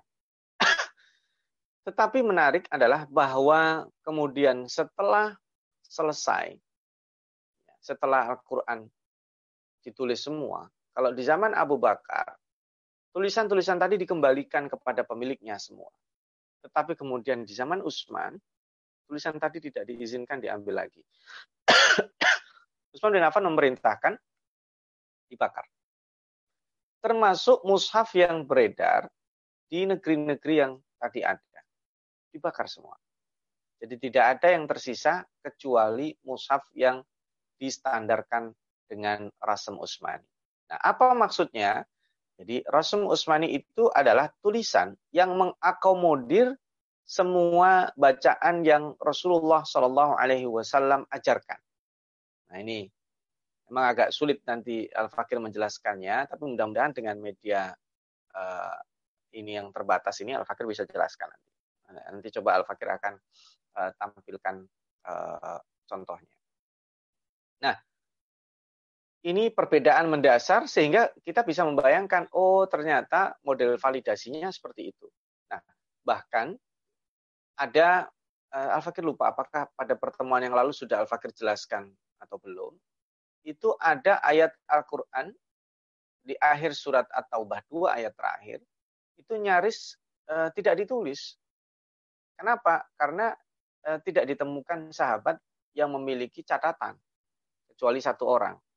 Karena pada waktu itu uh, uh, para sahabat ketika ditanya, kamu hafal? Oh, saya hafal. Kamu hafal? Oh iya, saya kamu saya juga hafal. Tapi mana bentuk tulisannya? Oh, maaf saya nggak nulis. Uh, punya saya sudah hilang. Kemudian yang setor catatan itu cuma satu orang, yaitu sahabat yang disebut dengan sahabat Huzaimah. Dan sahabat Huzaimah ini kendalanya adalah ketika bacaannya itu sama dengan yang lainnya, termasuk juga dengan tim, kendalanya adalah bahwa dia tidak punya saksi bahwa dia itu menulis itu di depan Rasulullah. Nah, jadi nyaris di drop itu dua ayat terakhir surat At-Taubah. Lalu kemudian ada seorang sahabat yang mengingatkan, oh sebentar, jangan di drop. Saya pernah mendengar Rasulullah SAW bersabda, Jadi jika datang kepada kalian Huzaimah, maka persaksian Huzaimah itu setara dengan persaksian dua orang. Nah, ini menjadi diterima itu karena hadis ini. Para sahabat juga, oh iya ingat saya, Rasulullah pernah mengatakan demikian. Maka kemudian kita bisa menikmati utuh isi surat At-Taubah termasuk dua ayat terakhir. Jadi ada kalau kita bayangkan begini, ada stok tulisan yang membeludak. Ada stok tulisan yang yang batas minimalnya tadi itu eh, sahabat Uzaimah. Yang lainnya mungkin ada yang tiga empat orang, ada yang sepuluh orang, ada yang mungkin lebih dari itu. Jadi nggak sama. Nah, pada saat sudah distandarkan oleh Utsman bin Affan ini dihapus semuanya, dibakar semuanya. Ya. Nah ini tadi yang Al-Fakir sebut. Nah, ini riwayat minimalis. Ada yang mengatakan lebih dari ini, ada yang mengatakan tujuh, ada yang mengatakan belasan dan sebagainya. Jadi mushaf itu sudah jadi kirim ke Mekah. Jadi kirim ke Basrah. Jadi kirim ke Kufa. Sudah jadi kirim ke Damaskus, ke Syam. Sudah jadi taruh di Madinah. Di Madinah ada dua yang beredar di kalangan eh, rakyat, ya. Uh, mungkin kalau bahasa kita, oh ini uh, disinggahkan di masjid sini, di masjid sini, di masjid sini. Uh, tim diketuai oleh uh, sahabat Fulan. Nanti uh, sahabat Fulan bertanggung jawab di daerah itu nanti dia punya staff-staff lagi. Lalu ada juga yang disimpan oleh Amirul Mukminin di rumahnya. Yang ini nanti uh, menjadikan saksi karena nanti darah siapa Utsman bin Affan itu ada di dalam mushaf itu. nah, Utsman bin Affan kita tahu terbunuh dalam keadaan membaca Al-Qur'an, dalam keadaan puasa dan dalam keadaan sendiri. Sebagaimana sabda Rasulullah SAW ketika dipanggil beliau. Uh, saya kasih tahu kamu, Usman, nanti kamu meninggal dalam empat kondisi. Pertama baca Quran, kedua puasa, ketiga sendiri, keempat dibunuh. Dan itu fakta keempat hal itu terjadi dan itu juga yang membuat Usman bin Affan termotivasi. Uh, beliau khidmah menjadi pelayan Al-Quran, termotivasi sering puasa sunnah, termotivasi sering merumahkan hmm, merumahkan dalam artian bukan uh, di, dipecat bukan. Tetapi uh, pengawal itu sering kamu pulang aja saya ingin menyendiri. Jadi uh, jam tugasnya itu dikurangi. Itu luar biasanya Usman nah, ini faktor internal tadi yang saya sebut kenapa lebih dominan terkenal Usman. Karena selain faktor-faktor tadi ada standarisasi yang dilakukan juga faktor nubuat Rasulullah SAW ini kari yang dikirim. Zaid bin Sabit beliau bertanggung jawab untuk peredaran mushaf sekaligus meninspeksi langsung di Madinah mungkin di distrik A, distrik B, distrik C uh, dia mengutus sahabat lagi dan dia turun langsung. Kemudian Abdullah bin Sa'ib ke Mekah dia bertanggung jawab. Uh, tapi di situ dia tidak sendiri pasti punya sahabat sini sini sini kemudian sahabat Mughirah bin Syu'bah uh, ke Damaskus. Eh, pelosok-pelosoknya banyak, dia juga pasti punya uh, punya apa asisten. Kemudian Abu Abdurrahman As-Sulami, uh, beliau dikirim ke Kufah, Irak ya. Ini juga sama, uh, termasuk uh, Amir bin Qais ke Basrah. Jadi ini kita membayangkan, oh berarti modelnya begitu ya. Uh, Mushaf dibawa para sahabat yang ditunjuk oleh Utsman, lalu dia di situ membuat tim kecil yang sudah yang mungkin kalau bahasa modern kita, dia kemudian men-TOT, ya, men-TOT orang. Ah, setelah mendapatkan sertifikat, boleh menjadi guru, maka terus sistemnya. Nah ini kita membayangkan seperti itu. Maka belajar sekarang juga seperti itu. Tidak semua orang bisa langsung menjadi guru baca Al-Quran. Dia juga harus ikut uh, mendapatkan uh, bukan sertifikat dalam artian kertas, kelayakan untuk bisa mendengar bacaan orang lain. Sudah dianggap punya kapasitas eh, dan kompetensi untuk menjadi guru itu. Nah, para sahabat juga demikian. Nah, Al-Fakir lanjutkan. Uh, terkait dengan Rasul Usmani sekarang. Rasul Usmani itu apa? Rasul Usmani adalah cara penulisan Al-Quran oleh para sahabat Nabi yang ditulis di masa Utsman bin Affan beliau yang menyetujuinya ah, dengan masukan para sahabat di sekitarnya, ini adalah disebut dengan standar, tulisan standar. Para para ulama berbeda pendapat. Apakah tulisan ini ketentuannya dari Rasul? Atau yang kedua, ini adalah istihad Utsman. Atau yang ketiga disebut dengan hanya sekedar istilah saja. Nah, ini yang uh, akan menjadi perbedaan pendapat, tetapi ingat, perbedaan pendapat tiga hal ini tidak mengurangi sakralitas Al-Quran. Ingat, Al-Quran itu yang dipentingkan bacaannya. Jadi sekalipun tulisannya berbeda, Al-Quran tetap punya uh, nilai uh, sakralitas. Karena kan tulisannya itu bisa jadi berbeda nanti. Nanti Al-Fakir akan tunjukkan. Nah, sekarang kita pahami ini dulu. Yang disebut tauqifi itu apa? Yang menurut Ibnu Mubarak, bahwa tulisan Rasul Utsmani itu tauqifi. Itu persis seperti yang diajarkan oleh Rasulullah Wasallam. Tapi pendapat ini dilemahkan. Kenapa? Pertama, Rasulullah nggak tahu baca tulis. Gimana yang disebut tauqifi? Dia tidak tahu aturan baca tulis. Jadi pendapat yang pertama ini ada tapi nggak mainstream. Pendapat yang mainstream adalah pendapat kedua dan ketiga. Kedua lebih tepatnya. Bahwa ini semuanya adalah istihad Utsman yang dilakukan di masa itu direkomendasikan, disetujui oleh beliau, diterima oleh umat Islam, maka kemudian semua umat Islam wajib mengikuti pedoman standarisasi ini. Maka disebut standarisasi itu ya standarisasi Rasem Usmani. Maka nanti setiap mushaf itu pasti ada disebut dengan mushaf Usmani karena menggunakan standar itu. Nah, pertanyaannya, bolehkah tulisan selain itu? Nah, ini nanti ada perbedaan. Sengaja Al-Fakir tidak tidak masukkan di dalam handout ini. Khawatir membuat bingung. Itu nanti ada dikenal selain rasem usmani itu ada rasem imla'i. Bedanya apa? Bedanya itu pada penulisannya. Coba kalau kita lihat dalam istilah uh, biasa penulisan sholat itu adalah shod lam alif dan tak bulat sholatun ya tapi dalam rasem usmani tidak ada sholat ditulis kayak begitu ditulisnya adalah sod, lam, wawu, dan ta. Coba. Aqimus shalah wa atuz zakah. Itu pasti begitu tulisannya. As-shalah, az-zakah, al-haya. Itu semuanya begitu. Nah, itu disebut dengan rosem. Nah, maka kalau para pembelajar dibolehkan ya, dibolehkan untuk menulis dengan rosem selain rosem uh, usmani. Tapi kalau menjadi standar baku, tulisan Al-Quran itu disyaratkan jumhur ulama mengikuti standarisasi Usman. Karena nanti Kemenak juga mengeluarkan Musaf Braille. Nah, itu bukan tulisan Usman Usmani lagi. Ya, huruf Braille tidak ada di zaman Rasulullah. Maka maka Al-Fakir cenderung menggunakan pendapat eh, yang ketiga. Bahwa sebenarnya uh, Musaf itu adalah Rasul Usmani itu adalah istilahi. Itu menjadi istilah, bukan ketetapan wahyu.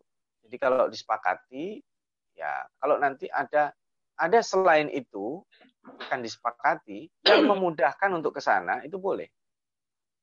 Contoh, nanti ada pertanyaan begini. Boleh nggak Ustadz, saya membaca Al-Quran tapi dengan huruf Latin? Nah, itu ada pertanyaan nanti mengemuka. Sama dengan huruf imla'i. Karena kalau huruf imla'i itu ditiadakan, kesulitan. Seperti Al-Fakir sendiri misalnya. Al-Fakir bukan jurusan Qur'aniyat. Jurusannya adalah tafsir. Lebih menonjol ke tafsirnya, bukan ke Qur'annya. Ketika ujian Al-Quran, itu menulisnya pakai rosm imla'i.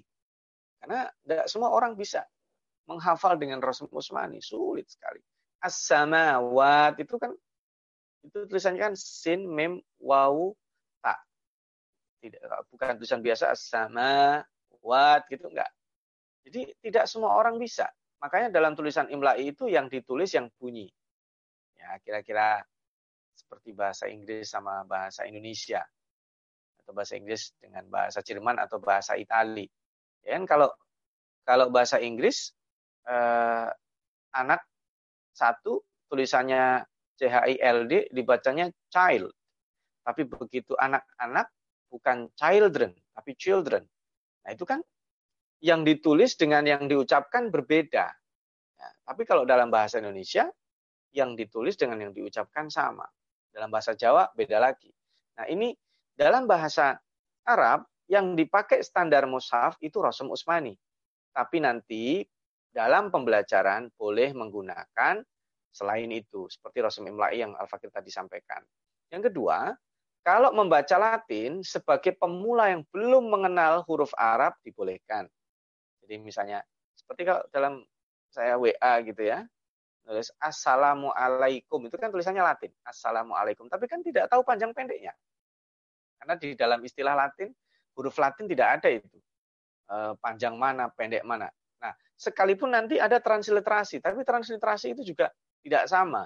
Sekalipun ada transliterasi standar internasional. Transliterasi, contoh, huruf membedakan antara huruf fa, sin, dan shot. Itu transliterasinya beda-beda.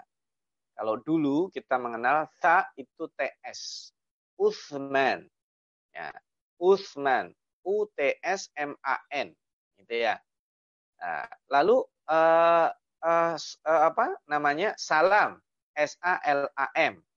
Tapi sholat ya dulu kan ditulisannya S H A atau kalau masih apa adanya S H O.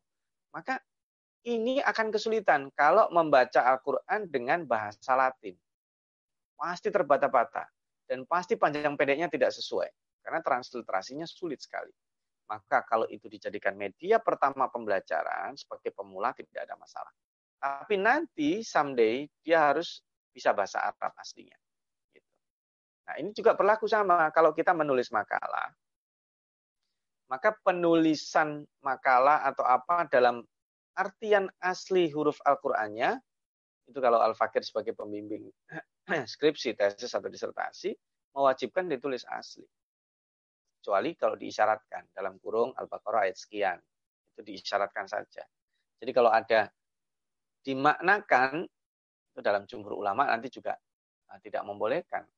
Uh, Rasulullah SAW bersabda yang artinya masih boleh.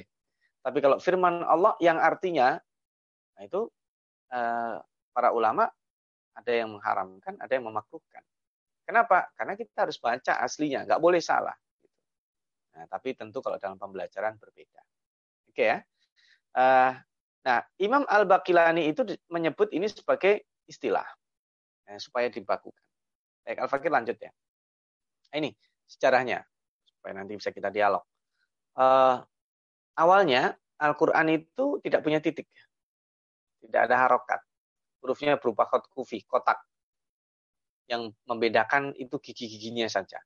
Lalu kemudian ada salah baca di Al-Baqarah di At-Taubah ayat 3. Ketika ada uh, uh, salah baca, maka kemudian uh, sahabat Ali memanggil Abu Aswad Adu Ali. Karena di situ dibaca annallaha bari'um minal musyrikina wa rasulihi. Yang benar kan minal musyrikina wa rasuluh. Masa Allah apa istilahnya nggak bertanggung jawab pada orang musyrik dan rasulnya. Maksudnya Allah dan rasulnya.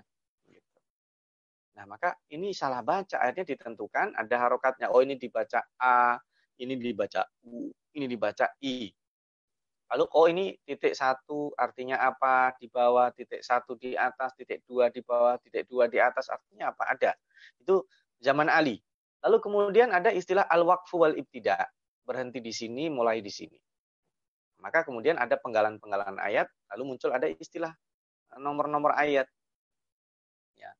lalu kemudian uh, dan seterusnya. Nah, itu perkembangannya nanti Al-Fakir akan coba. Nah, ini sekedar contoh saja. Jadi hurufnya kotak-kotak begitu yang uh, Musaf Osmani uh, bisa dilihat di dalam layar, gambar layar. Uh, ini juga termasuk salah satu. Uh, jadi modelnya kotak-kotak begitu. Nah, kalau yang ini adalah contoh manuskrip yang Al-Fakir kerjakan. Waktu S2 Al-Fakir mengencarkan buku tafsir. Ini di tahun 600 uh, eh, Hijriah. Jadi pasca eranya uh, Imam Al-Ghazali. Jadi uh, sekarang 1400. Jadi manuskrip ini uh, sekarang 1400. Jadi kira-kira 900 tahun. Uh, 800 atau 900 tahun yang lalu. Nah, ini sudah modern karena di situ sudah dibedakan mana ayat, mana uh, tafsirannya. Nah, Al-Fakir sekarang bicara mushaf digital. Ini kemenak. Ya. Dan ini adalah terbitan uh, King Saud University yang sering Al-Fakir pakai ya, uh, termasuk di sini. Apa bedanya? Kedua-duanya sama menggunakan Rasam Utsmani. Nah, tetapi kenapa kalau kemudian yang satu itu alifnya yang A ada hamzah atasnya di sana, kalau di sini tidak ada. Itu ada pedoman standar menulis mushaf Utsmani. Kalau kita akan menemukan perbedaan itu, maka perbedaannya itu hanya pada perbedaan tulisannya. Nah, tetapi pada tulisan aksesorisnya, karena itu bukan aksesoris utama, nah, bukan bukan tulisan utama. Setelah pasca Utsman bin Affan itu adalah aksesoris kayak titik, harok, maka ini kalau di zoom ya, sayang di uh, Musaf Digital King Saud itu antara fathatain ada yang sejajar begini, ada yang agak menjorok. Coba nanti Bapak Ibu uh, dicek ya Qurannya masing-masing. Nanti ada yang begini, fathatain ada yang menjorok. Untuk membedakan yang idhar mana, yang tidak idhar mana. Nanti dhammatain juga begitu. Ada yang begini, dibalik, ada yang langsung. Nah itu sila. Itu itu salah satu saja perkembangannya. Bahkan uh, dalam mushaf kiroat, sayang ya, Eh, karena waktu Al-Fakir memang sengaja tidak menggabungkan. Nah, sudah dihitung itu nggak cukup waktunya. Nanti kalau kiroat itu adalah bacaan, maka kita membayangkan tulisannya sama, bacanya beda. Loh kok bisa? Silakan sebagai uh, ini saja perbandingan nanti Bapak Ibu uh, googling atau pakai YouTube cari di situ Al-Fatihah dengan tujuh kiroat kok bacaannya tujuh kiroat, tulisannya sama. Itulah, tulisan sama, tapi bacanya bukan beda. Bacanya diajarkannya tujuh cara baca. Itu yang disebut dengan uh, kemukjizatan Al-Quran. Dan itu yang disebut dengan uh, salah satu tanda kutip kehebatan Utsman bin Affan uh, dengan ijtihadnya dan para sahabatnya membuat satu formulasi standarisasi tulisan yang bisa mengakomodir semua bacaan Al-Quran yang diajarkan oleh Rasulullah. Nah, terakhir bahasan kita, uh, saya buka yang terakhir. Ini setelah era itu. Jadi jumlah surat di dalam Al-Quran, para ulama uh, menyepakatinya 114 surat. Ya. Memang nanti ada beberapa surat yang digabung jadi satu. Seperti surat uh, Al-Fil dan surat Quraisy dalam Mushaf eh, Ibnu Mas'ud itu satu surat karena itu temanya hampir sama. Tapi jumhur ulama uh, menyepakati ini 114 surat. Urutannya, nah ini dia. Urutan surat itu tidak ada yang mengganggu gugat. Itu urutannya dari Allah, bukan istihad Nabi apalagi para sahabat. Adapun penamaannya, nah ini dia. Sebagian itu dari Rasul, sebagian bukan dari Rasul. Makanya nanti kita akan menemukan perbedaan. Contoh, surat Al-Isra. Kok di mushaf saya namanya surat Bani Israel? Oh ini gimana? Tidak ada masalah, karena itu penamaan. Urutannya tetap. Contoh lagi, surat Ghafir. Kok di Quran saya namanya nggak ada. Adanya surat Al-Mu'min. Ya, karena dalam penamaan surat itu berbeda-beda. Karena penamaannya tidak ditentukan. Jumlahnya juga demikian. Kenapa kok di sini katanya 6.000 sekian, di sini 6.000 sekian? Karena tidak ditentukan. Karena itu belakangan al-waqfu wal ibtida terkait dengan uh, jangankan itulah, nggak usah itu. Yang udah di depan mata kita, Al-Fatihah. Semuanya sepakat Al-Fatihah jumlahnya 7. Tapi mulainya dari mana itu yang berbeda. Ada yang mulai dari bismillah, ada yang mulai dari alhamdulillah, tapi semuanya sepakat mengatakan itu tujuh. Itu baru di depan mata kita belum yang lain. Makanya kalau ada melihat, oh salah itu Al-Quran bukan 6000, ya kita diam aja. Itu versi yang lain. Dan itu tidak tidak terlalu mengganggu karena penggalan-penggalan ayat itu juga istihad. Ya. Adapun urutannya sekali lagi, urutan ayat, urutan surat itu adalah semua berasal dari uh, Rasulullah Shallallahu Alaihi Wasallam. Nah, uh, terakhir sebelum Al-Fakir tutup, uh, Al-Fakir coba, oh belum Al-Fakir buka ya. Uh, saya uh, coba akan Al-Fakir tampilkan uh, yang tadi uh, mengenai bacaan yang mengakomodir semua tulisan. Ini Al-Fakir coba cek di surat Sof sebagai penutup sebelum kita buka dialog ya. Di surat Sof di ayat terakhir uh, kita bisa menyaksikan. Saya share screen dulu.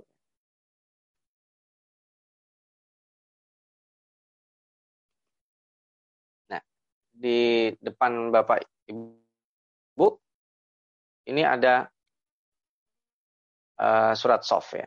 Kecil tapi ya, mohon izin tidak apa-apa. Nah itu di ayat uh, ke-14, di situ saya bacakan ya.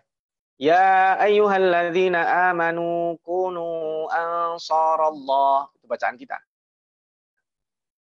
Tapi tulisan yang sama itu juga dibaca oleh saudara-saudara kita muslim yang ada di Maroko dan Tunis. Ya ayyuhalladzina amanu kunu ansaran lillah. Kok yang satu baca ansarallah, yang satu baca ansaran lillah? Nah, nanti silahkan dibuka juga di YouTube surat As-Saff dengan tujuh kiroat itu kecanggihan Usman bin Affan. Jadi di sini yang uh, Al-Fakir di sini tunjukkan di kursor itu di uh, Gunung Ansarullah itu di... memberikan peluang untuk bisa dibaca uh, Kunu Ansoron Lillah. Jadi begitu Bapak Ibu, uh, Al-Fakir cukupkan sekian supaya ada waktu untuk kita berdialog. Saya kembalikan kepada Mas Adi. Mudah-mudahan pengetahuan dasar ya tentu tidak uh, tidak saya Al-Fakir sampaikan semua. Nanti kita lanjutkan dalam sesi dialog jika ada tambahan uh, sehingga kita terbuka oh ternyata sejarah penulisan Al-Qur'an dari beberapa versi dan memang ada yang tadi Al-Fakir sampaikan itu pilihan Al-Fakir. Contoh Rasul Usmani itu istilahi. Para ulama uh, menyebutnya istihadi. Uh, hampir mirip memang. Atau contoh tadi kenapa Al-Fakir uh, membedakan antara kenapa mushaf Al-Qur'an tidak dibukukan penyebabnya ada empat disebutkan, tapi Al-Fikir lebih condong hanya dua saja menguatkan karena nanti perdebatan nasi dan mansu itu juga menjadi sesuatu yang belum final. Baik itu saja uh, uh, Pak Adi. Terima kasih Bapak dan Ibu. Mari kita bisa lanjutkan dalam sesi dialog. Kurang lebihnya mohon maaf. Assalamualaikum warahmatullahi wabarakatuh. Waalaikumsalam warahmatullahi wabarakatuh. Masya Allah, Masya Allah. sungguh luar biasa penjelasan uh, tentang uh, kodifikasi ya dan dengan uh, apa sejarah penulisan. Kemudian standarisasi mushaf dan bagaimana uh, asal muasalnya sehingga uh, kita menerima apa yang sekarang ada di hadapan kita baik berupa mushaf yang tercetak maupun yang dengan digital ya. Baik yang apa namanya versi Indonesia Imlai atau yang Madinah internasional yang Utsmani ya. Akhirnya kita uh, memahami kenapa ada seperti itu. Ada juga yang versi Urdu dan sebagainya. Ada yang uh, eh, 15 baris ada yang uh, eh, 18 baris ya dalam pencetakan Insya Allah nah, hanya pencetakannya saja. Alhamdulillah sudah ada paling tidak ada tiga pertanyaan ini Ustadz. Uh, yang pertama dari Pak Arif ya, sepertinya beliau mungkin tadi agak terlewat untuk uh, masalah apakah urutan surat-surat di dalam Al-Quran itu berdasar istihad dari sahabat atau bukan. Kemudian yang kedua, di sekolah tahfidz atau anak-anak yang menghafal Al-Quran, mengapa dimulai dari juz ke-30 29, 28, 27 baru ke yang berikutnya.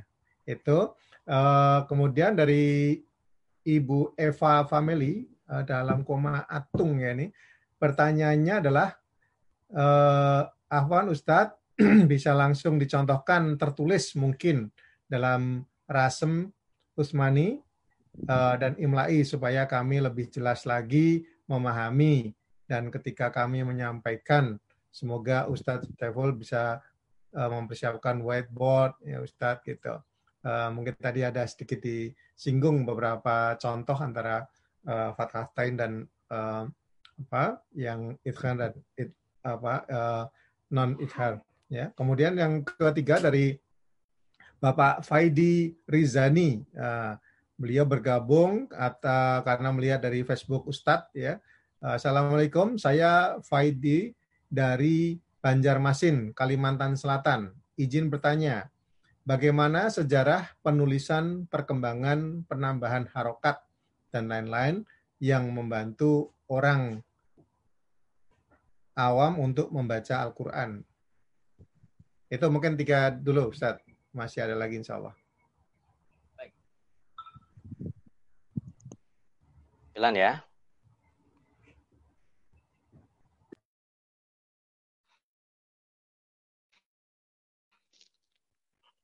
Uh,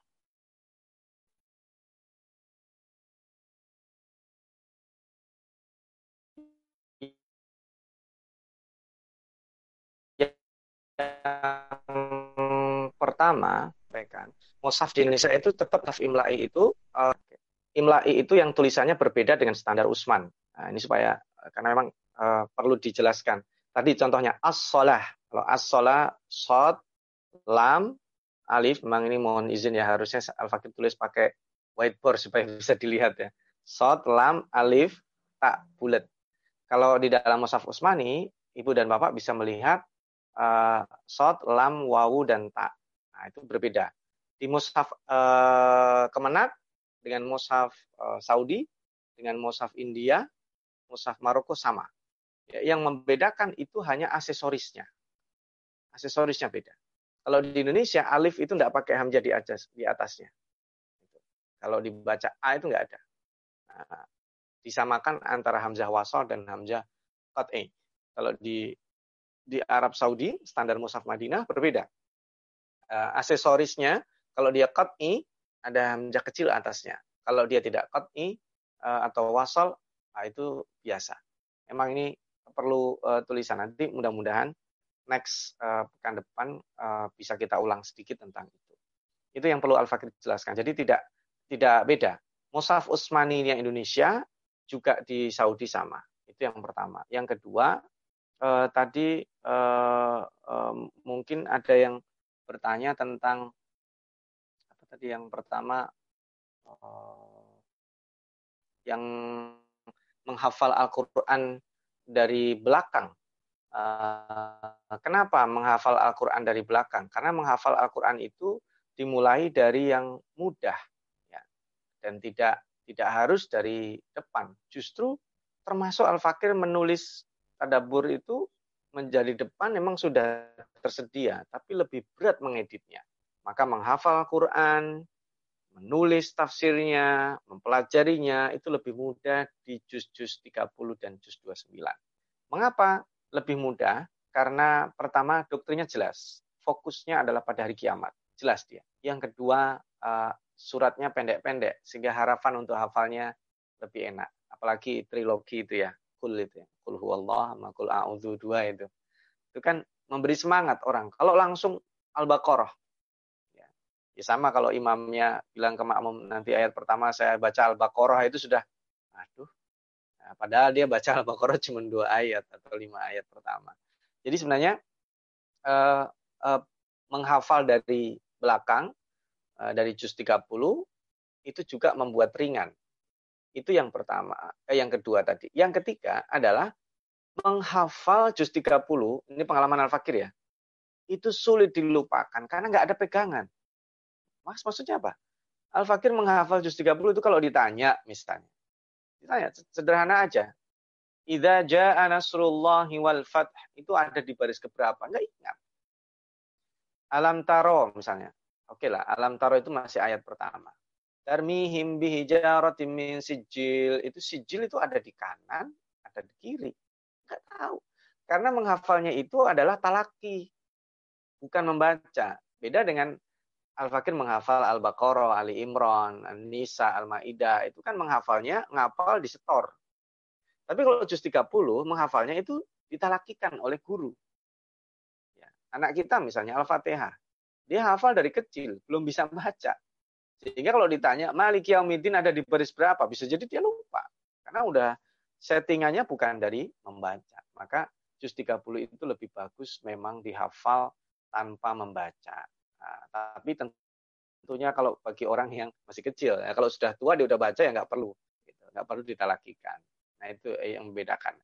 Yang kedua, kalau untuk contoh tadi sederhananya begitu. Jadi kalau untuk tanwin, uh, tadi saya hanya PR saja karena mohon izin betul. Uh, uh, masukannya Al-Fakir akomodir mudah-mudahan nanti bisa Al-Fakir hadirkan whiteboard supaya kalau yang terkait dengan teknis atau nanti pas pembaca pada waktu kiroat bisa Al-Fakir hadirkan ulang supaya bisa jelas. Itu fathatain eh, tadi itu ada yang sejajar begini ada yang agak begini. Coba nanti eh, buka musaf aja. Nanti cari yang fathatain eh, atau dhammatain dhammah dua nah itu eh, ada perbedaan. Karena itu untuk membedakan mana yang idhar mana yang tidak. Itu perkembangannya. Nanti bukan hanya itu. Mushaf itu ada yang bukan two in one, three in one, ada perkembangannya ditambah asbabun nuzulnya, dikasih tahu kalau di situ ada ayat sajdahnya, kemudian ada pemberhentian disebut dengan ain satu ruku, kemudian macam-macam. Tadi betul ada juga yang satu barisnya sekian, ada yang sekian, ada yang mushaf satu barisnya langsung panjang. Sekarang ada mushaf tahajud yang besar. Jadi itulah perkembangan mushaf yang luar biasa. Nah, ketika tadi ditanya, ini yang uh, pertanyaan yang yang ketiga tadi uh, yang disampaikan sama Pak Faidi tadi ya. Nah, perkembangan harokatnya, singkat tadi udah Al-Fakir sampaikan. Jadi ketika sudah selesai ditulis di zaman Utsman, itu kan nggak pakai titik, nggak pakai koma, nggak pakai harokat, AIU nggak ada. Lalu kemudian di uh, surat atau bah ayat ketiga, itu kan ada uh, bacaannya begini, Annallaha bari'um minal musyrikin wa rasuluh. Bacaan yang benar. Tapi ada sahabat yang membaca Annallaha bari'um minal musyrikin wa rasulihi. Nah, Ali bin Abi Thalib dengar. Nah, dia kan penulis wahyu dan hafal Quran. Wah, ini nggak benar bacanya. Lalu mikir, wah, ini kalau orang bacanya anallah bari uminal musyrikin wa rasuli, kacau juga ini. Karena secara arti berbeda jauh gitu. Maka kemudian beliau panggil itu Abu Aswad Adu Ali, uh, kamu coba buat uh, cara supaya ini bisa dibedakan, ini bacanya uh, musyrikin yang ini bacanya bukan warasuli tapi warasuluh. Lalu muncullah di situ harokat. Kapan dibaca A, kapan dibaca I, kapan dibaca U. Gitu. Jadi ada A, I, U itu disebut dengan harokat tadi itu. Syakal dalam bahasa Arab. Lalu kemudian uh, uh, setelah ada itu mulailah titik yang disebut dengan titik.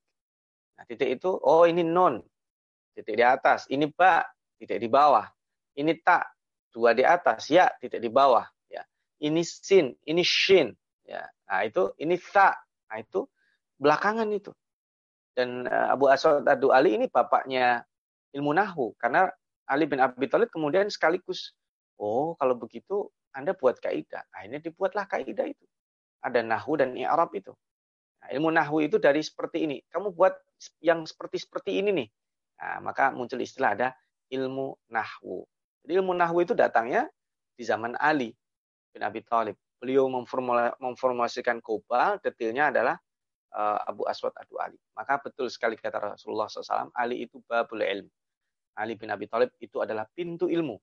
Jadi ilmu yang keluar karena inisiasi dan uh, dan idenya Ali bin Abi Thalib itu banyak sekali. Termasuk di antaranya adalah ilmu nahwu tadi itu saya kira perkembangan berikutnya uh, semakin kemari makin banyak ada oh ini diwarnakan kuning, ini merah, ini hijau.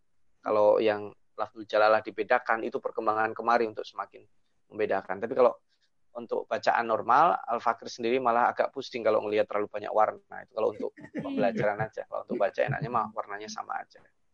Itu saya kira, Allah alam. Jika ada, ya, kita lanjutkan. Terima kasih Pak Adi. Jazakallah khair, Ustaz, atas penjelasan tiga pertanyaan pertama. Ya, ini semakin uh, bahasa Inggrisnya delidir nih pertanyaannya, Ustaz. dari dari chat itu uh, Bapak atau Ibu ya, Mar. Kemudian AHA, AHA-nya apakah Ahmad ini sampai. Assalamualaikum, apakah ada standar khusus untuk penetapan kata yang menandakan awal sebuah juz? Apakah penetapan awal juz ini masuk dalam kategori istihadi karena pernah menemukan perbedaan pada beberapa mushaf. Misalnya yang familiar untuk awal juz 4 adalah kalimat uh, ini terputus katanya di Quran ya Ali Imran 92 Tapi di mushaf yang lain ada yang menuliskannya di awal juz 4 adalah pada kata kunnu ya di 93 uh, eh, atau di juz 23 ya surah yasin dan sebagainya. Tapi mushaf yang lain dimulai dengan uh, wama anzalna. Tawadol, ini satu dulu nih. Ya. Uh, istilah juz itu juga termasuk belakangan. Jadi uh, itu untuk memudahkan. Jadi dan kemudian disepakati para ulama. Tapi mulainya dari kapan itu juga uh, Al-Fakir belum tahu. Dan termasuk juga kenapa kok di sini yang juz 4 tadi Al-Fakir juga uh, menjumpai itu. Lantanal. Lantanal yang satu lagi kulut to'am. Uh, ini apa bedanya uh, yang satu mulai dari ayat 92, satu mulai kulut to'am? Gitu. Uh, bahkan kalau seandainya mau jujur saja, itu juz 5 itu kan sebenarnya wal muhsanatu minan nisa itu kalau secara tematik itu masih nyambung. Termasuk al muharramat minan nisa. Perempuan-perempuan yang dilarang untuk dinikahi. Ya kan? Urimat alaikum ummahatukum wa banatukum. Dilarang menikahi ibu kandung, anak kandung, perempuan. Termasuk wal muhsanat. Kenapa dibedakan? Padahal kalau di dalam di dalam bahasan tematik ini masih nyambung. Ya, yang ini ikatan darah dan sebagainya, yang ini eh, perempuan yang punya suami itu nggak boleh dinikahi, disebut wal muhsanat. Jadi sebenarnya itu istihad. Jadi tidak ada masalah. Tidak sebagai tadi Al Fakir uh, belum menjelaskan ya berarti nama ya penamaan surat, jumlah ayat, cara pemenggalan, termasuk wakaf. Ini kok kadang tidak boleh wakaf di sini boleh. Itu ijtihad para ulama. Ya kita sebagai orang yang datang belakangan mengikuti saja. Bahkan termasuk nanti ini dalam perkembangannya Al-Fakir belum saatnya membahas ya terjemah. Nah, terjemah ini juga uh, problem ini. Tidak mudah itu. Al-Fakir beberapa kali ikut istimewa ulama uh, yang diadakan oleh uh, pentasih Musaf Al-Quran itu ya, LPMQ, termasuk tim eksternal yang ada yang sering dilibatkan, ternyata tidak mudah yang kita bayangkan. Penerjemahan itu tidak semudah yang kita bayangkan. Nah, maka nanti someday kita bisa diskus kembali uh, terkait dengan penerjemahan makna Al-Quran. Karena bahasa asli ke bahasa tujuan itu berbeda. Uh, Bapak dan Ibu di sana saja, saya yakin ada banyak istilah-istilah Inggris Amerika, American style, American English yang mungkin kalau di Indonesia kan itu sulit. Nah, gitu. Sama dengan saya ketika uh, hidup di Jakarta dengan bahasa Indonesia itu uh, membahasakan uh, bahasa Jawa yang yang sering kita jadikan anekdot itu. Apa bahasa Indonesia-nya kunduran truk gitu. Nah, jadi tertabrak tapi mundur gitu kan itu kan tidak ada dalam bahasa Indonesia. Nanti dalam bahasa Sunda juga ada istilah seperti itu, yang itu dengan satu kata itu sudah jelas, tapi ternyata dengan dengan bahasa lain itu harus berkata-kata. Contoh juga nusus dan sebagainya. Jadi itu tidak ada, tidak ada di masalah. Uh, jika ditemukan itu sebagaimana, loh, musaf saya kok namanya surat Ghafir. Oh, saya namanya Al-Mu'min. Oh, ini enggak asli. Sama nanti, oh ini terjemahannya uh, aulia itu teman dekat. Oh, terjemahan saya pemimpin. Oh, itu bahaya. Nah, itu yang sering kita jumpai uh, karena uh, kita tidak tahu bahwa ternyata oh, itu sesuatu yang sifatnya ijtihad. Wallahu alam. Eh, berikutnya dari uh, Bapak Duta Mardin. Silakan Pak Bang Duta kalau mau bicara langsung dengan Ustadz bisa di-unmute.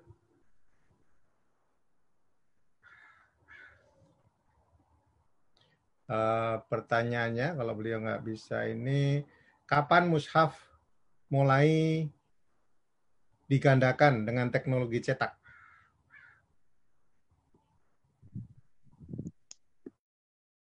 Uh, mushaf digandakan teknologi cetak itu di tahun 1700 atau 1800 yang mencetak pertama kali di Jerman. Nah, teknologi cetak ya, karena percetakan memang ada pasca revolusi industri sebelum itu teknologinya masih uh, manual, digandakan tapi dengan tulisan manual. Dan mohon izin, mohon maaf, tulisan manual itu jangan kita sepelekan. Uh, seni kaligrafi uh, itu itu hasil dari situ. Kaligrafi bukan hanya huruf Arab ya, uh, tulisan huruf kanji termasuk yang di Cina dan bahkan huruf Latin juga seni kaligrafi itu ada.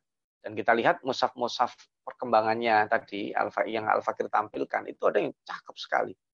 Yang bahkan sulit sekali. Nah, kalau berbicara dengan itu uh, silakan ini rekomendasi Al-Fakir, Bapak dan Ibu nanti cari orangnya masih hidup itu. Uh, searching itu di namanya Usman Toha. Usman Toha itu adalah penulis mushaf yang sekarang paling banyak dipakai di seluruh dunia. Kalau Mushaf Madinah itu tulisan itu tulisan tangan itu.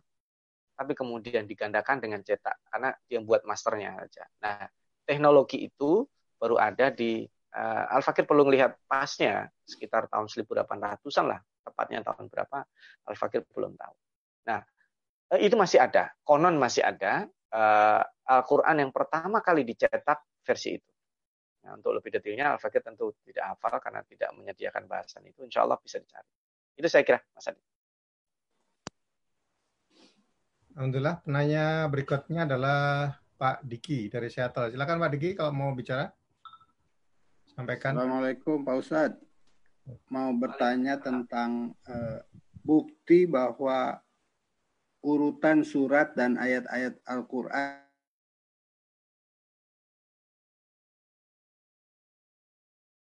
Itu pertanyaannya. Makasih. Assalamualaikum warahmatullahi wabarakatuh. Ada yang terputus sepertinya. Uh, coba Anda lengkapi. Uh, apa buktinya bahwa urutan surat dan ayat Al-Quran itu dari Allah SWT? Buktinya. Ya. Bukti bahwa Al-Quran itu urutannya yang menentukan adalah Allah. Pertama adalah riwayat eh, hadis yang ada di dalam Bukhari. Bahwa uh, Rasulullah SAW itu selalu memerintahkan para sahabatnya letakkan ayat ini setelah ini. Dan kedua, bukti kedua adalah tidak ada satu mushaf yang yang mencetak di luar itu. Kalaupun ada pasti ketahuan. Tidak ada mushaf di mana pun aja sekarang di seluruh dunia. Kalau dicetak uh, di, di luar dengan urutan itu. Dimulai selalu dengan Al-Fatihah dan paling akhir selalu An-Nas. Tidak ada satupun yang diubah. Kalau diubah tadi itu tadi jumlah ayatnya ataupun apa namanya penamaan suratnya. Tapi kalau urutannya tidak ada. Karena ini yang bukan hanya jumhur ulama, disepakati yang mutawatir seperti itu. Memang ada beberapa e, orang yang berusaha untuk mengurutkan Al-Quran sesuai dengan turunnya. Itu yang menginisiasi pertama itu Theodor Noldek. Saya juga punya bukunya di sini ya. Secara Al-Quran ditulis dalam bahasa Jerman. Uh, Theodor Noldek itu hafal Quran tapi bukan Muslim, dia orientalis dari Jerman. Uh, itu ditulis, nah rujukannya adalah Al-Itqan. Uh, itu ada memang. Jadi surat pertama ditulisnya Iqra. Nah, yang terakhir itu Idaja Anasrullah. Nah, karena itu disusun sesuai dengan turunnya Al-Quran. Tapi kalau ditanya, nggak bisa kayak begitu. Kenapa?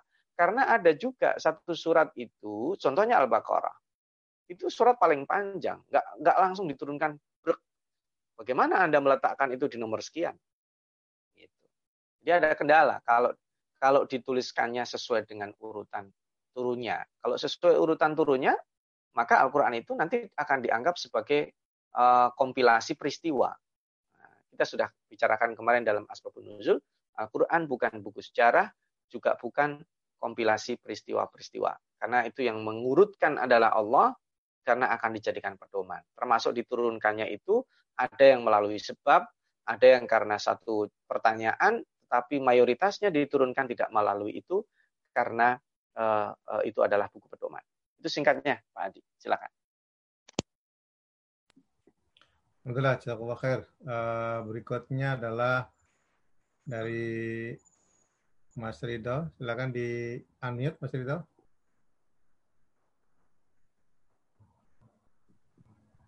Kita mau dibacakan aja. Oke, Assalamualaikum Ustaz. Setahu saya, di kalangan umat Islam dikenal adanya dua mushaf populer, yakni mushaf Hafs dan mushaf Warsh. Bagaimana sejarah kedua mushaf ini, Ustaz? Apakah mereka menggunakan kiroat yang berbeda?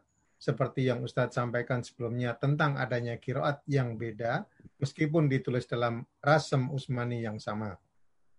Seperti ayat Al-Baqarah 219 ya.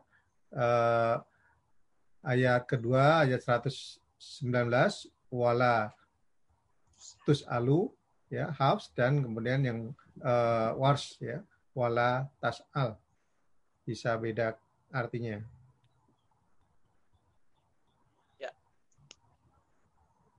Baik, uh, sepertinya istihad saya uh, memantik sedikit memancing jadi. Jadi ini lebih tepatnya pembahasan kita ini nanti ada di uh, di kiroat pada pembahasan sesi kiroat. Karena nanti terkait dengan uh, dengan bacaan Al-Quran maka mungkin insya Allah akan lebih saya jelaskan di kiroat dan sambilan saya uh, saya nyari whiteboard dan bukti otentik mushaf itu. Karena di saya saya hanya punya mushaf uh, ini ya mushaf hafes dan mushaf kiro asabah mushaf warash uh, al fakir belum punya tapi nanti akan al fakir download kan uh, coba al fakir akan lihat kan nanti uh, pada saat pembahasan kiroat atau lebih tepatnya mungkin setelah ini bahasan kita supaya nyambung adalah bahasan tentang kiroat nanti ada lahan ya ada nagom, lagu yang terkait dengan itu. Bacaan yang sifatnya bunyi, termasuk melakukan Al-Quran, termasuk oh, iramanya. Nah ini Al-Fakir akan coba ramu ini dalam satu bahasan pada pertemuan yang akan datang Bismillah taala. Itu saya kira akan lebih lebih lebih lebih satu rumpun pembahasannya. Wallahu alam. Oke, Allah khair. Ini ada pertanyaan dari Facebook Ustadz dari Ibu Winnie Haryanto Yasin. Assalamualaikum. Jazakallah khair Ustadz. Pertanyaan saya, Mushaf Indonesia atau India Pakistan kan juga Rasem Usmani ya. Berarti sebaiknya yang cetakan Madinah atau Saudi tidak kita sebut Mushaf Usmani. Tapi mungkin kita populerkan sebutan sebagai cetakan Madinah. Begitu ya Pak Ustadz?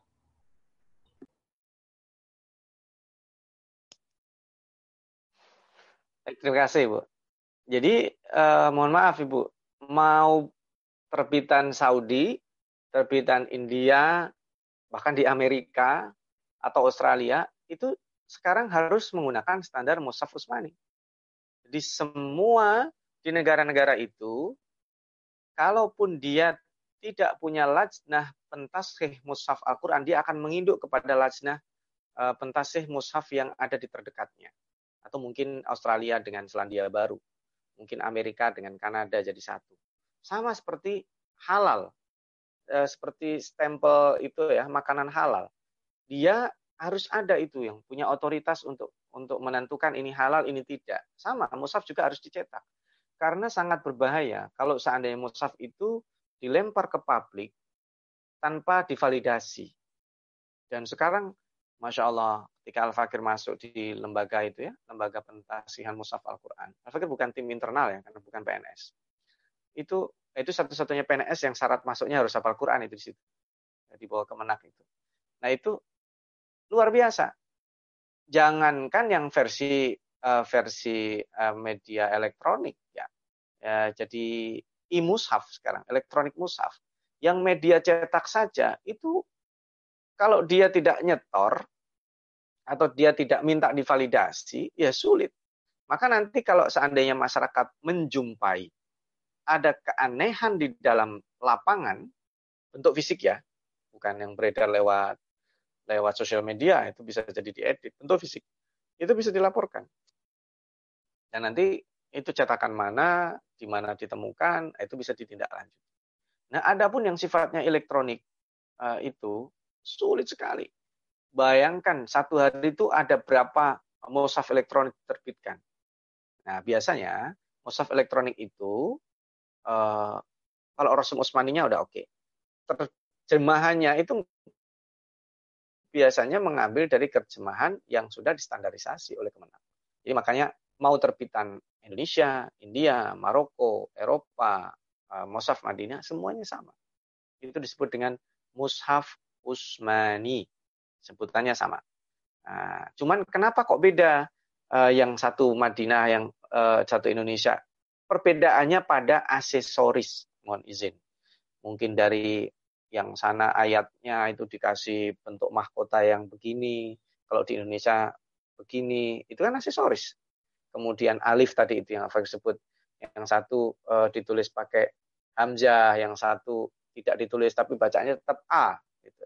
Atau sohibu dalam surat kahfi yang satu sohibnya dipanjangin, yang di uh, Musaf uh, Madinah yang satu panjang, yang satu tidak. Itu ada kajian khusus, lebih detail sekali. Dan itu uh, Al-Fakir sarankan untuk tidak memulainya yang begitu-begitu dulu. Itu terlalu rumit. Uh, bukan Al-Fakir underestimate kepada Bapak Ibu. Itu artinya kalau ibarat makanan itu itu sudah disepnya. Sudah bukan di, bukan bukan menu utamanya. Nah, kalau sudah kenyang di menu utama itu dinikmati untuk supaya kita bisa nas subhanallah. Ijaz Rasam Usmani itu itu ilmu belakangan. Kalau kita sudah sampai di sini udah menikmati, udah kenyang duluan, ntar dulu. Karena nggak habis. Itu makanya ada ada kata di dalam surat Al-Kahfi itu kalau seandainya uh, uh, uh, uh, semua yang ada di apa di di uh, di, di, di dunia ini uh, menjadi menjadi tinta uh, lana fidal bahr qabla an tanfadhu kalimat Maka akan habis itu uh, lautan ini sebelum habisnya ilmu Allah. Karena Al-Qur'an yang ilmunya saja belum tentu akan habis dipelajari. Jadi perkembangannya saya kira cukup banyak. Singkatnya begini, semua mushaf yang ada di dunia ini standarnya harus mushaf Usmani. Karena itu disepakati para ulama menjadi sebuah istilah pasca distandarisasikan oleh uh, Utsman bin Affan. Nah, ada pun tadi ada imla'i, ada uh, braille, ada mushaf tulisan Latin, itu sifatnya adalah pengantar ya. Jadi kalau bagi misalnya saya mau alaf atau tidak tahu baru bisa bahasa uh, apa baru masuk Islam bagaimana saya baca Quran? Ya uh, dimulai tidak apa-apa asal bisa ngomong alhamdulillah baik tulisan Latin.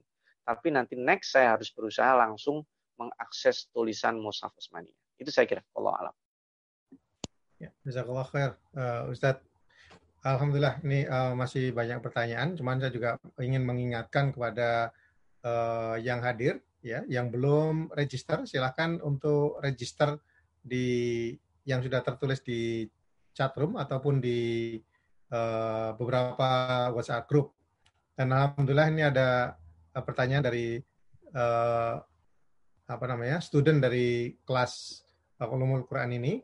Yang tadi pertama adalah Ibu Winnie. Kemudian yang berikutnya adalah uh, Ibu Ina Nuri dari California. Uh, Assalamualaikum Ustadz. Pertanyaan saya tentang penulisan Nunjil Mukminin dalam surat Al-Anbiya ayat 88. Apakah itu penulisannya asli dari zaman Rasulullah atau standarisasi dari sahabat Utsman yang dan apakah ada maksud di balik penulisan tersebut? Jazakallah khair. Ya. Singkatnya, itu eh, standarisasi dari zaman Utsman dan itu nonnya di uh, apa di ditambahi gitu ya. Karena itu nanti akan mengakomodir semua jenis bacaan yang disampaikan di zaman Rasulullah SAW. Jadi memang ibu-ibu, insya Allah keterangan lebih detail. Memang ini simpulan kalau belajar itu kiroat itu singgungannya dengan rosem. Karena rosem itu tulisan, kiroat cara bacanya. Ini yang disampaikan hari ini baru nulisnya. Nah, cara bacanya itu nanti dibahas pada sesi kiroat. Nah, tadi saya lihat di chatting ada yang nanyakan, tolong dijelaskan lebih detail saat kiroat sabah. Itu itu baru yang akan kita jelaskan karena nanti problemnya di kiroat sabah itu eh, penjelasan tentang kiroat sabah itu tidak bisa penjelasan yang otodidak. Jadi memang harus dilafalkan. Nah, Al-Fakir eh, baru sempat mempelajari karena sempat Eh, bahasa kitanya bahasa kasarnya di drop out. Karena syaratnya ketat kan, harus tidak boleh absen. Begitu sudah beberapa kali absen, Al-Fakir tidak masuk. Nah, dan itu memang bukan spesialisasi utama di jurusan tafsir. Nah, Al-Fakir ambil jurusan itu. Itu ada di jurusan Qur'aniyat. Maka Al-Fakir menambahkannya pelajaran ekstra di luar itu. Nah, sebagai pengetahuan juga, nanti jika kita tertarik sebagai penikmat, nah ini sekali lagi, sebagai penikmat, itu sudah bisa didapatkan di YouTube sekarang. Media daring itu, eh, pembelajaran daring itu bisa di mana-mana.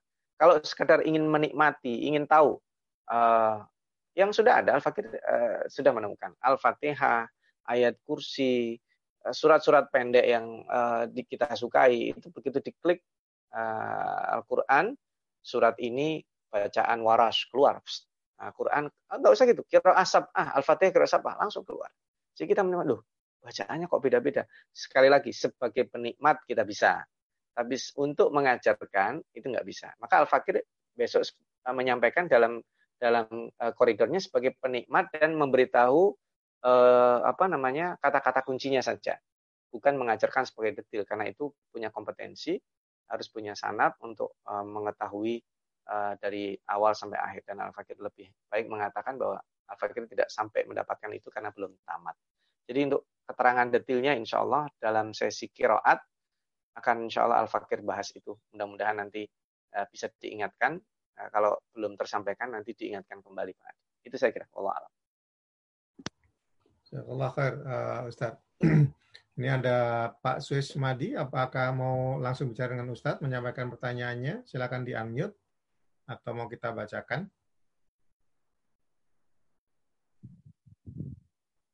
Baik, mungkin bisa saya bacakan. Kalau memang belum siap. Assalamualaikum. Ada perintah apabila memegang Al-Quran, hendaklah mempunyai wudhu.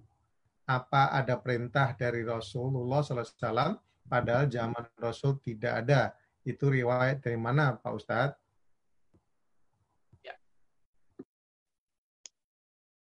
Oh, ditanya riwayatnya mungkin ini dari atibiannya Al Imam An Nawawi.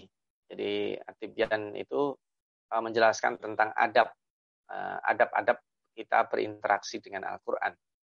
Uh, di antaranya adalah uh, membawa mushaf dalam keadaan suci dari hadas besar dan hadas kecil. Nah, itu uh, terkait dengan adabiat. Memang untuk dikatakan wajib tidak ada karena betul tidak tidak ada di zaman Rasulullah seperti itu. Tetapi kemudian itu adab.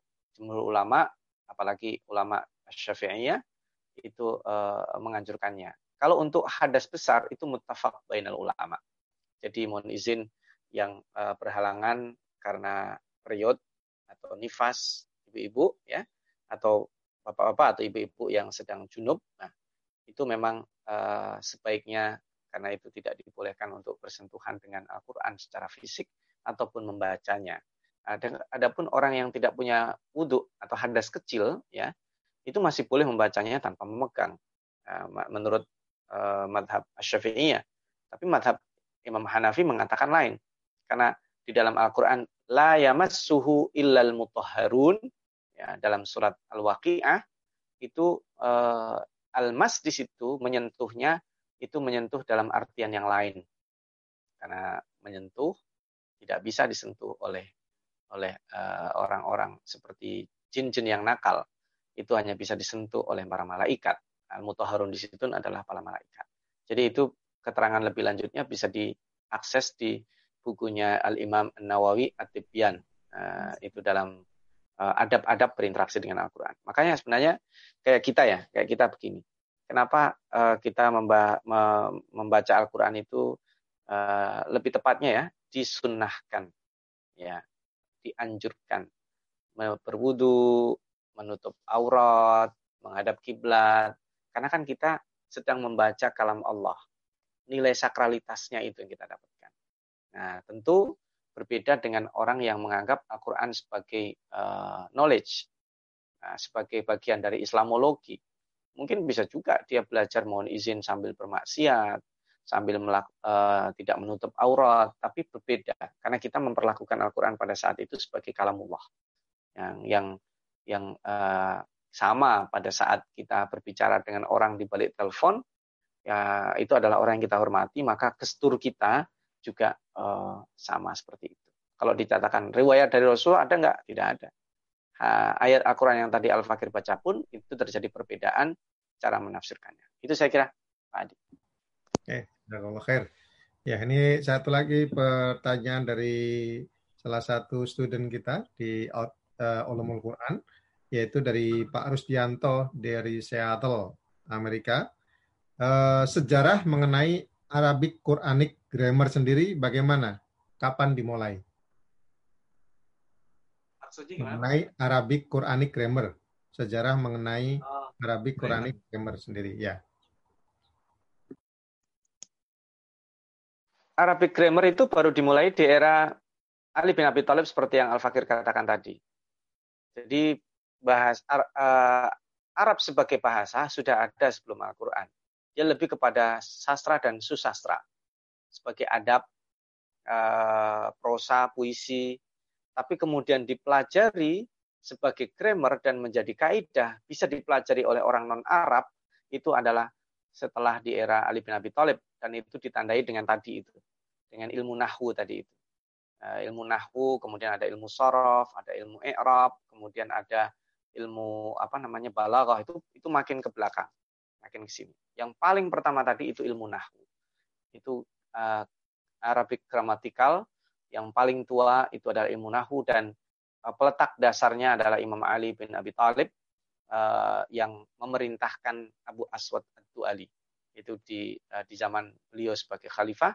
Karena menjumpai keanehan-keanehan orang dalam berbicara beliau dengan loh ini kok bahaya ini? Nah itu kemudian dibuat kaidah. Makanya ada yang mengatakan mana lebih dulu kaidah bahasa Arab atau Al-Quran? Nah, ya tentu Al-Quran. Karena kaidah bahasa Arab itu diambil dari istilah Al-Quran. Nah, nanti ada dalam Al-Quran beberapa yang tidak taat dengan kait, bukan tidak taat, itu irregular. Dalam bahasa Inggris kan ada regular verb, ada irregular. Ada susunan yang reguler, ada susunan yang non-reguler. Itu ada di dalam Al-Quran. Itulah luar biasanya Al-Quran. Allah alam. Alhamdulillah, jazakallah khair. Uh, masih ada pertanyaan lagi dari maaf ini ibu atau bapak mudah-mudahan ibu Zaidah Munakib. Silakan kalau mau bicara langsung dengan Ustadz, menyampaikan pertanyaannya di unmute, atau bisa saya bantu dengan membacakannya. Baik, mungkin bisa saya bantu bacakan. Assalamualaikum Ustadz, bisa dijelaskan lebih detail kiroah sab'ah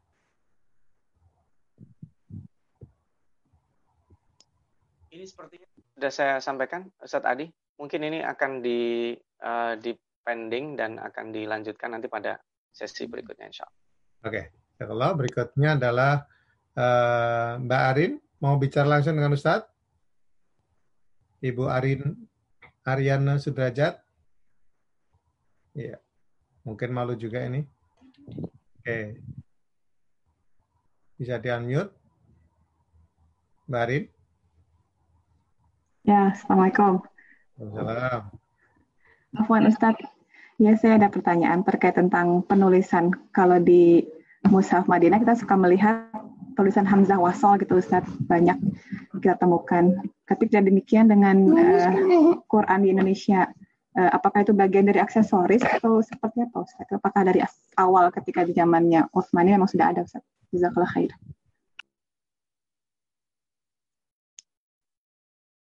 Ya, uh, baik Ibu. Itu tadi yang saya katakan, Hamzahnya itu sudah ada di zaman Utsman. Tapi ini kapan dibaca dan kapan tidak, dikasih aksesoris itu berikutnya. Kalau Hamzah Wasal dikasih kayak apa ekornya kayak ini ekor itu ya namanya uh, itu itu istilah membedakan. Kalau dikasih Hamzah kecil Nah, itu berarti bukan hamzah wasal, itu hamzah qat'i. Itu di mushaf Madinah. Kalau di mushaf Indonesia eh, itu tidak memakai kepala. Jadi dibaca semua. Ya. Ini Al-Fakir belum konfirmasi, tapi pernah suatu ketika Al-Fakir tidak ingat, tidak yakin ya. Itu karena yang versi di Indonesia ini e, mengikuti versi yang aslinya memang begitu. Jadi diikuti dari aslinya begitu, e, Sedangkan yang versi Saudi uh, itu untuk membedakan mana hamzah qat'i, mana hamzah wasal. Dan dua-duanya tidak ada masalah dan itu kan datangnya belakangan. Gitu. bukan hanya itu, nanti dalam bunyi tanwin yang tadi Al-Fakir jelaskan. Jadi sekali lagi mohon maaf, betul sekali tadi masukan Ibu. Uh, harusnya memang Al-Fakir ketengahkan whiteboard untuk menjelaskan lebih detail mana uh, yang disebut. Karena tadi saya di screen yang saya share itu tidak terlihat sama sekali, kecil sekali. Maka nanti mudah-mudahan Al-Fakir bisa ketengahkan pada uh, pembahasan berikutnya supaya lebih jelas nanti, insya Allah. Itu saya kira, Allah alam. Eh, jazakallah khair. Ustaz, Alhamdulillah.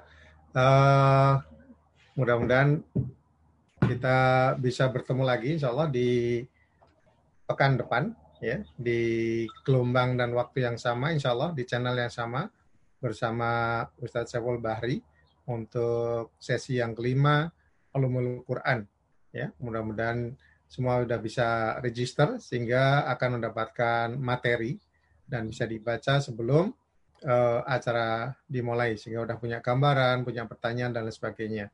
Alhamdulillah kita sudah di penghujung acara dan kami dari uh, Outreach IMSA dan khususnya IMSA sendiri juga mengucapkan selamat Idul Fitri satu Syawal 1441 Hijriah. Mohon maaf lahir dan batin atas semua acara yang mungkin ada kekurangannya ya dan tentulah uh, kita bisa saling memaafkan. Taqabbalallah minna wa minkum. Ya. Uh, kami dari Outreach IMSA dan dari IMSA juga mengucapkan terima kasih atas partisipasinya. Mudah-mudahan kita bisa terus bersama uh, dalam kelas Ulumul Quran ini dan kita bisa berlanjut. Mungkin sebelumnya ada yang akan disampaikan Ustadz Saiful kemudian ditutup dengan doa. Tawata Ustaz. Uh, Bapak Ibu sekalian para pecinta Al-Quran adalah sangat terasa bahagia sekali ketika kita bisa bersentuhan dengan Al-Quran dan sebagaimana uh, Al-Fakir membayangkan Usman, Al-Fakir sangat-sangat berbahagia sekali jika bisa menjadi pelayan Al-Quran. Uh, ini juga uh, saran saya kepada Bapak dan Ibu untuk bisa lebih meningkatkan leverage setiap kita meningkatkan leverage kita. Oh, saya saatnya memperbaiki, menghaluskan bacaan, saatnya saya memulai menadaburi, saatnya saya mengetahui sejarah. Itu adalah salah satu upaya kita dalam peningkatan leverage kita. Mudah-mudahan dengan ini level kita dalam berinteraksi dengan Al-Quran itu uh, ya mungkin tidak sama, tetapi kita mendekati uh, sebagaimana Allah memuliakan Lailatul Qadar. Nah, dan kita berharap nanti kita dikumpulkan bersama Ahlul Quran insya Allah kajian ini uh, masih berlanjut dan khusus untuk uh, berapa kali pertemuan dan sebagainya, saya akan berdiskusi dengan uh, apa dengan IMSA karena kajian yang serupa juga Al Fakir lakukan dengan IMSA Sister yang dilakukan secara periodik setiap uh, 8 atau 12 kali pertemuan kita off. Apakah nanti ini juga akan diberlakukan seperti itu? Maka nanti tema-tema seperti apa, insya Allah kita, uh, Al Fakir akan diskus, uh, diskusikan dengan uh, penanggung jawab yang ada di kajian ini. Yang terakhir, uh, mempelajari Al-Quran uh, adalah menikmati.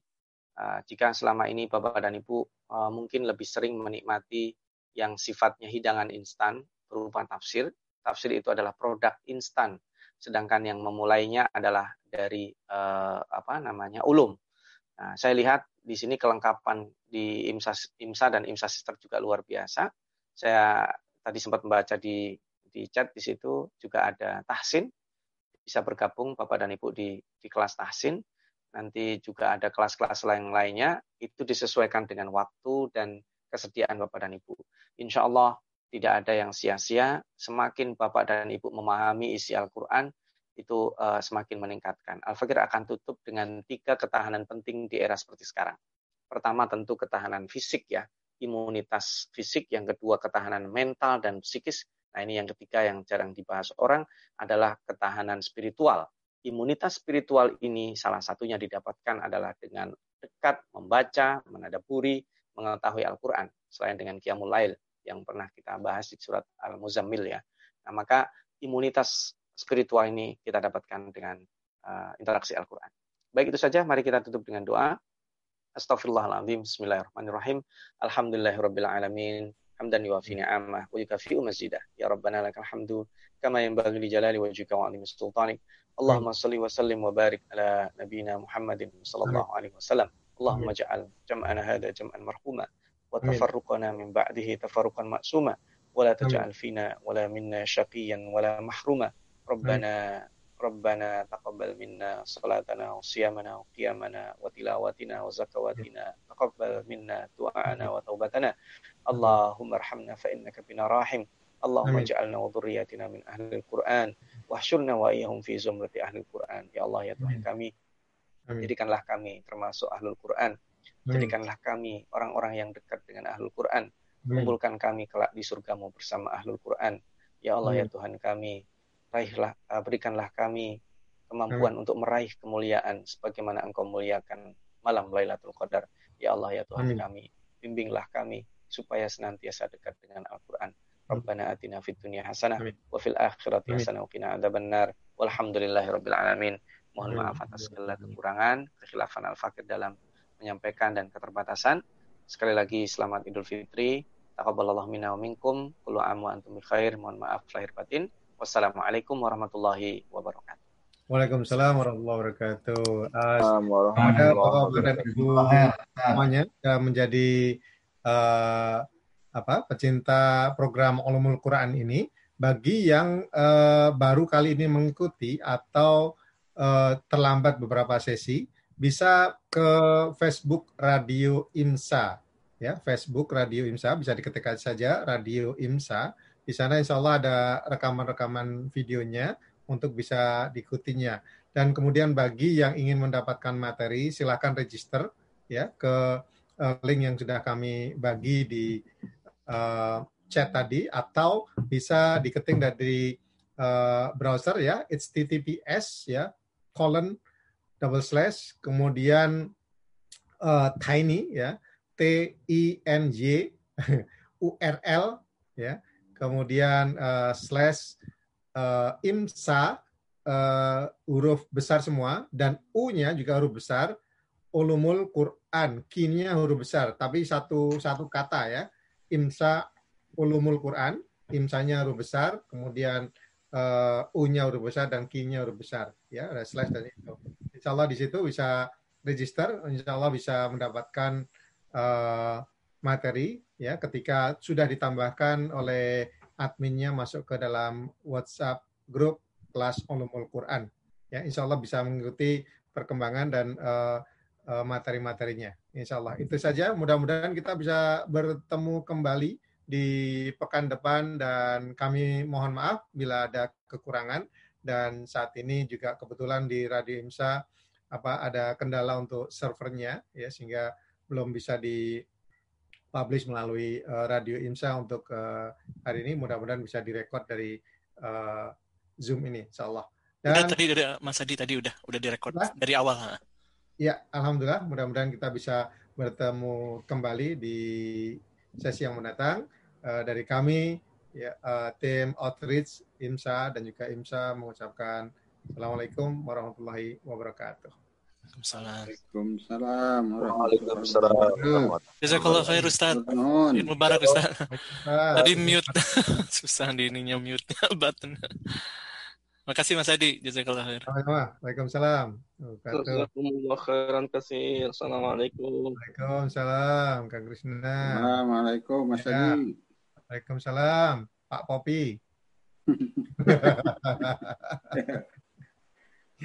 Naramang ya. Alhamdulillah Pak Faidil dari Banjarmasin. Masya Allah.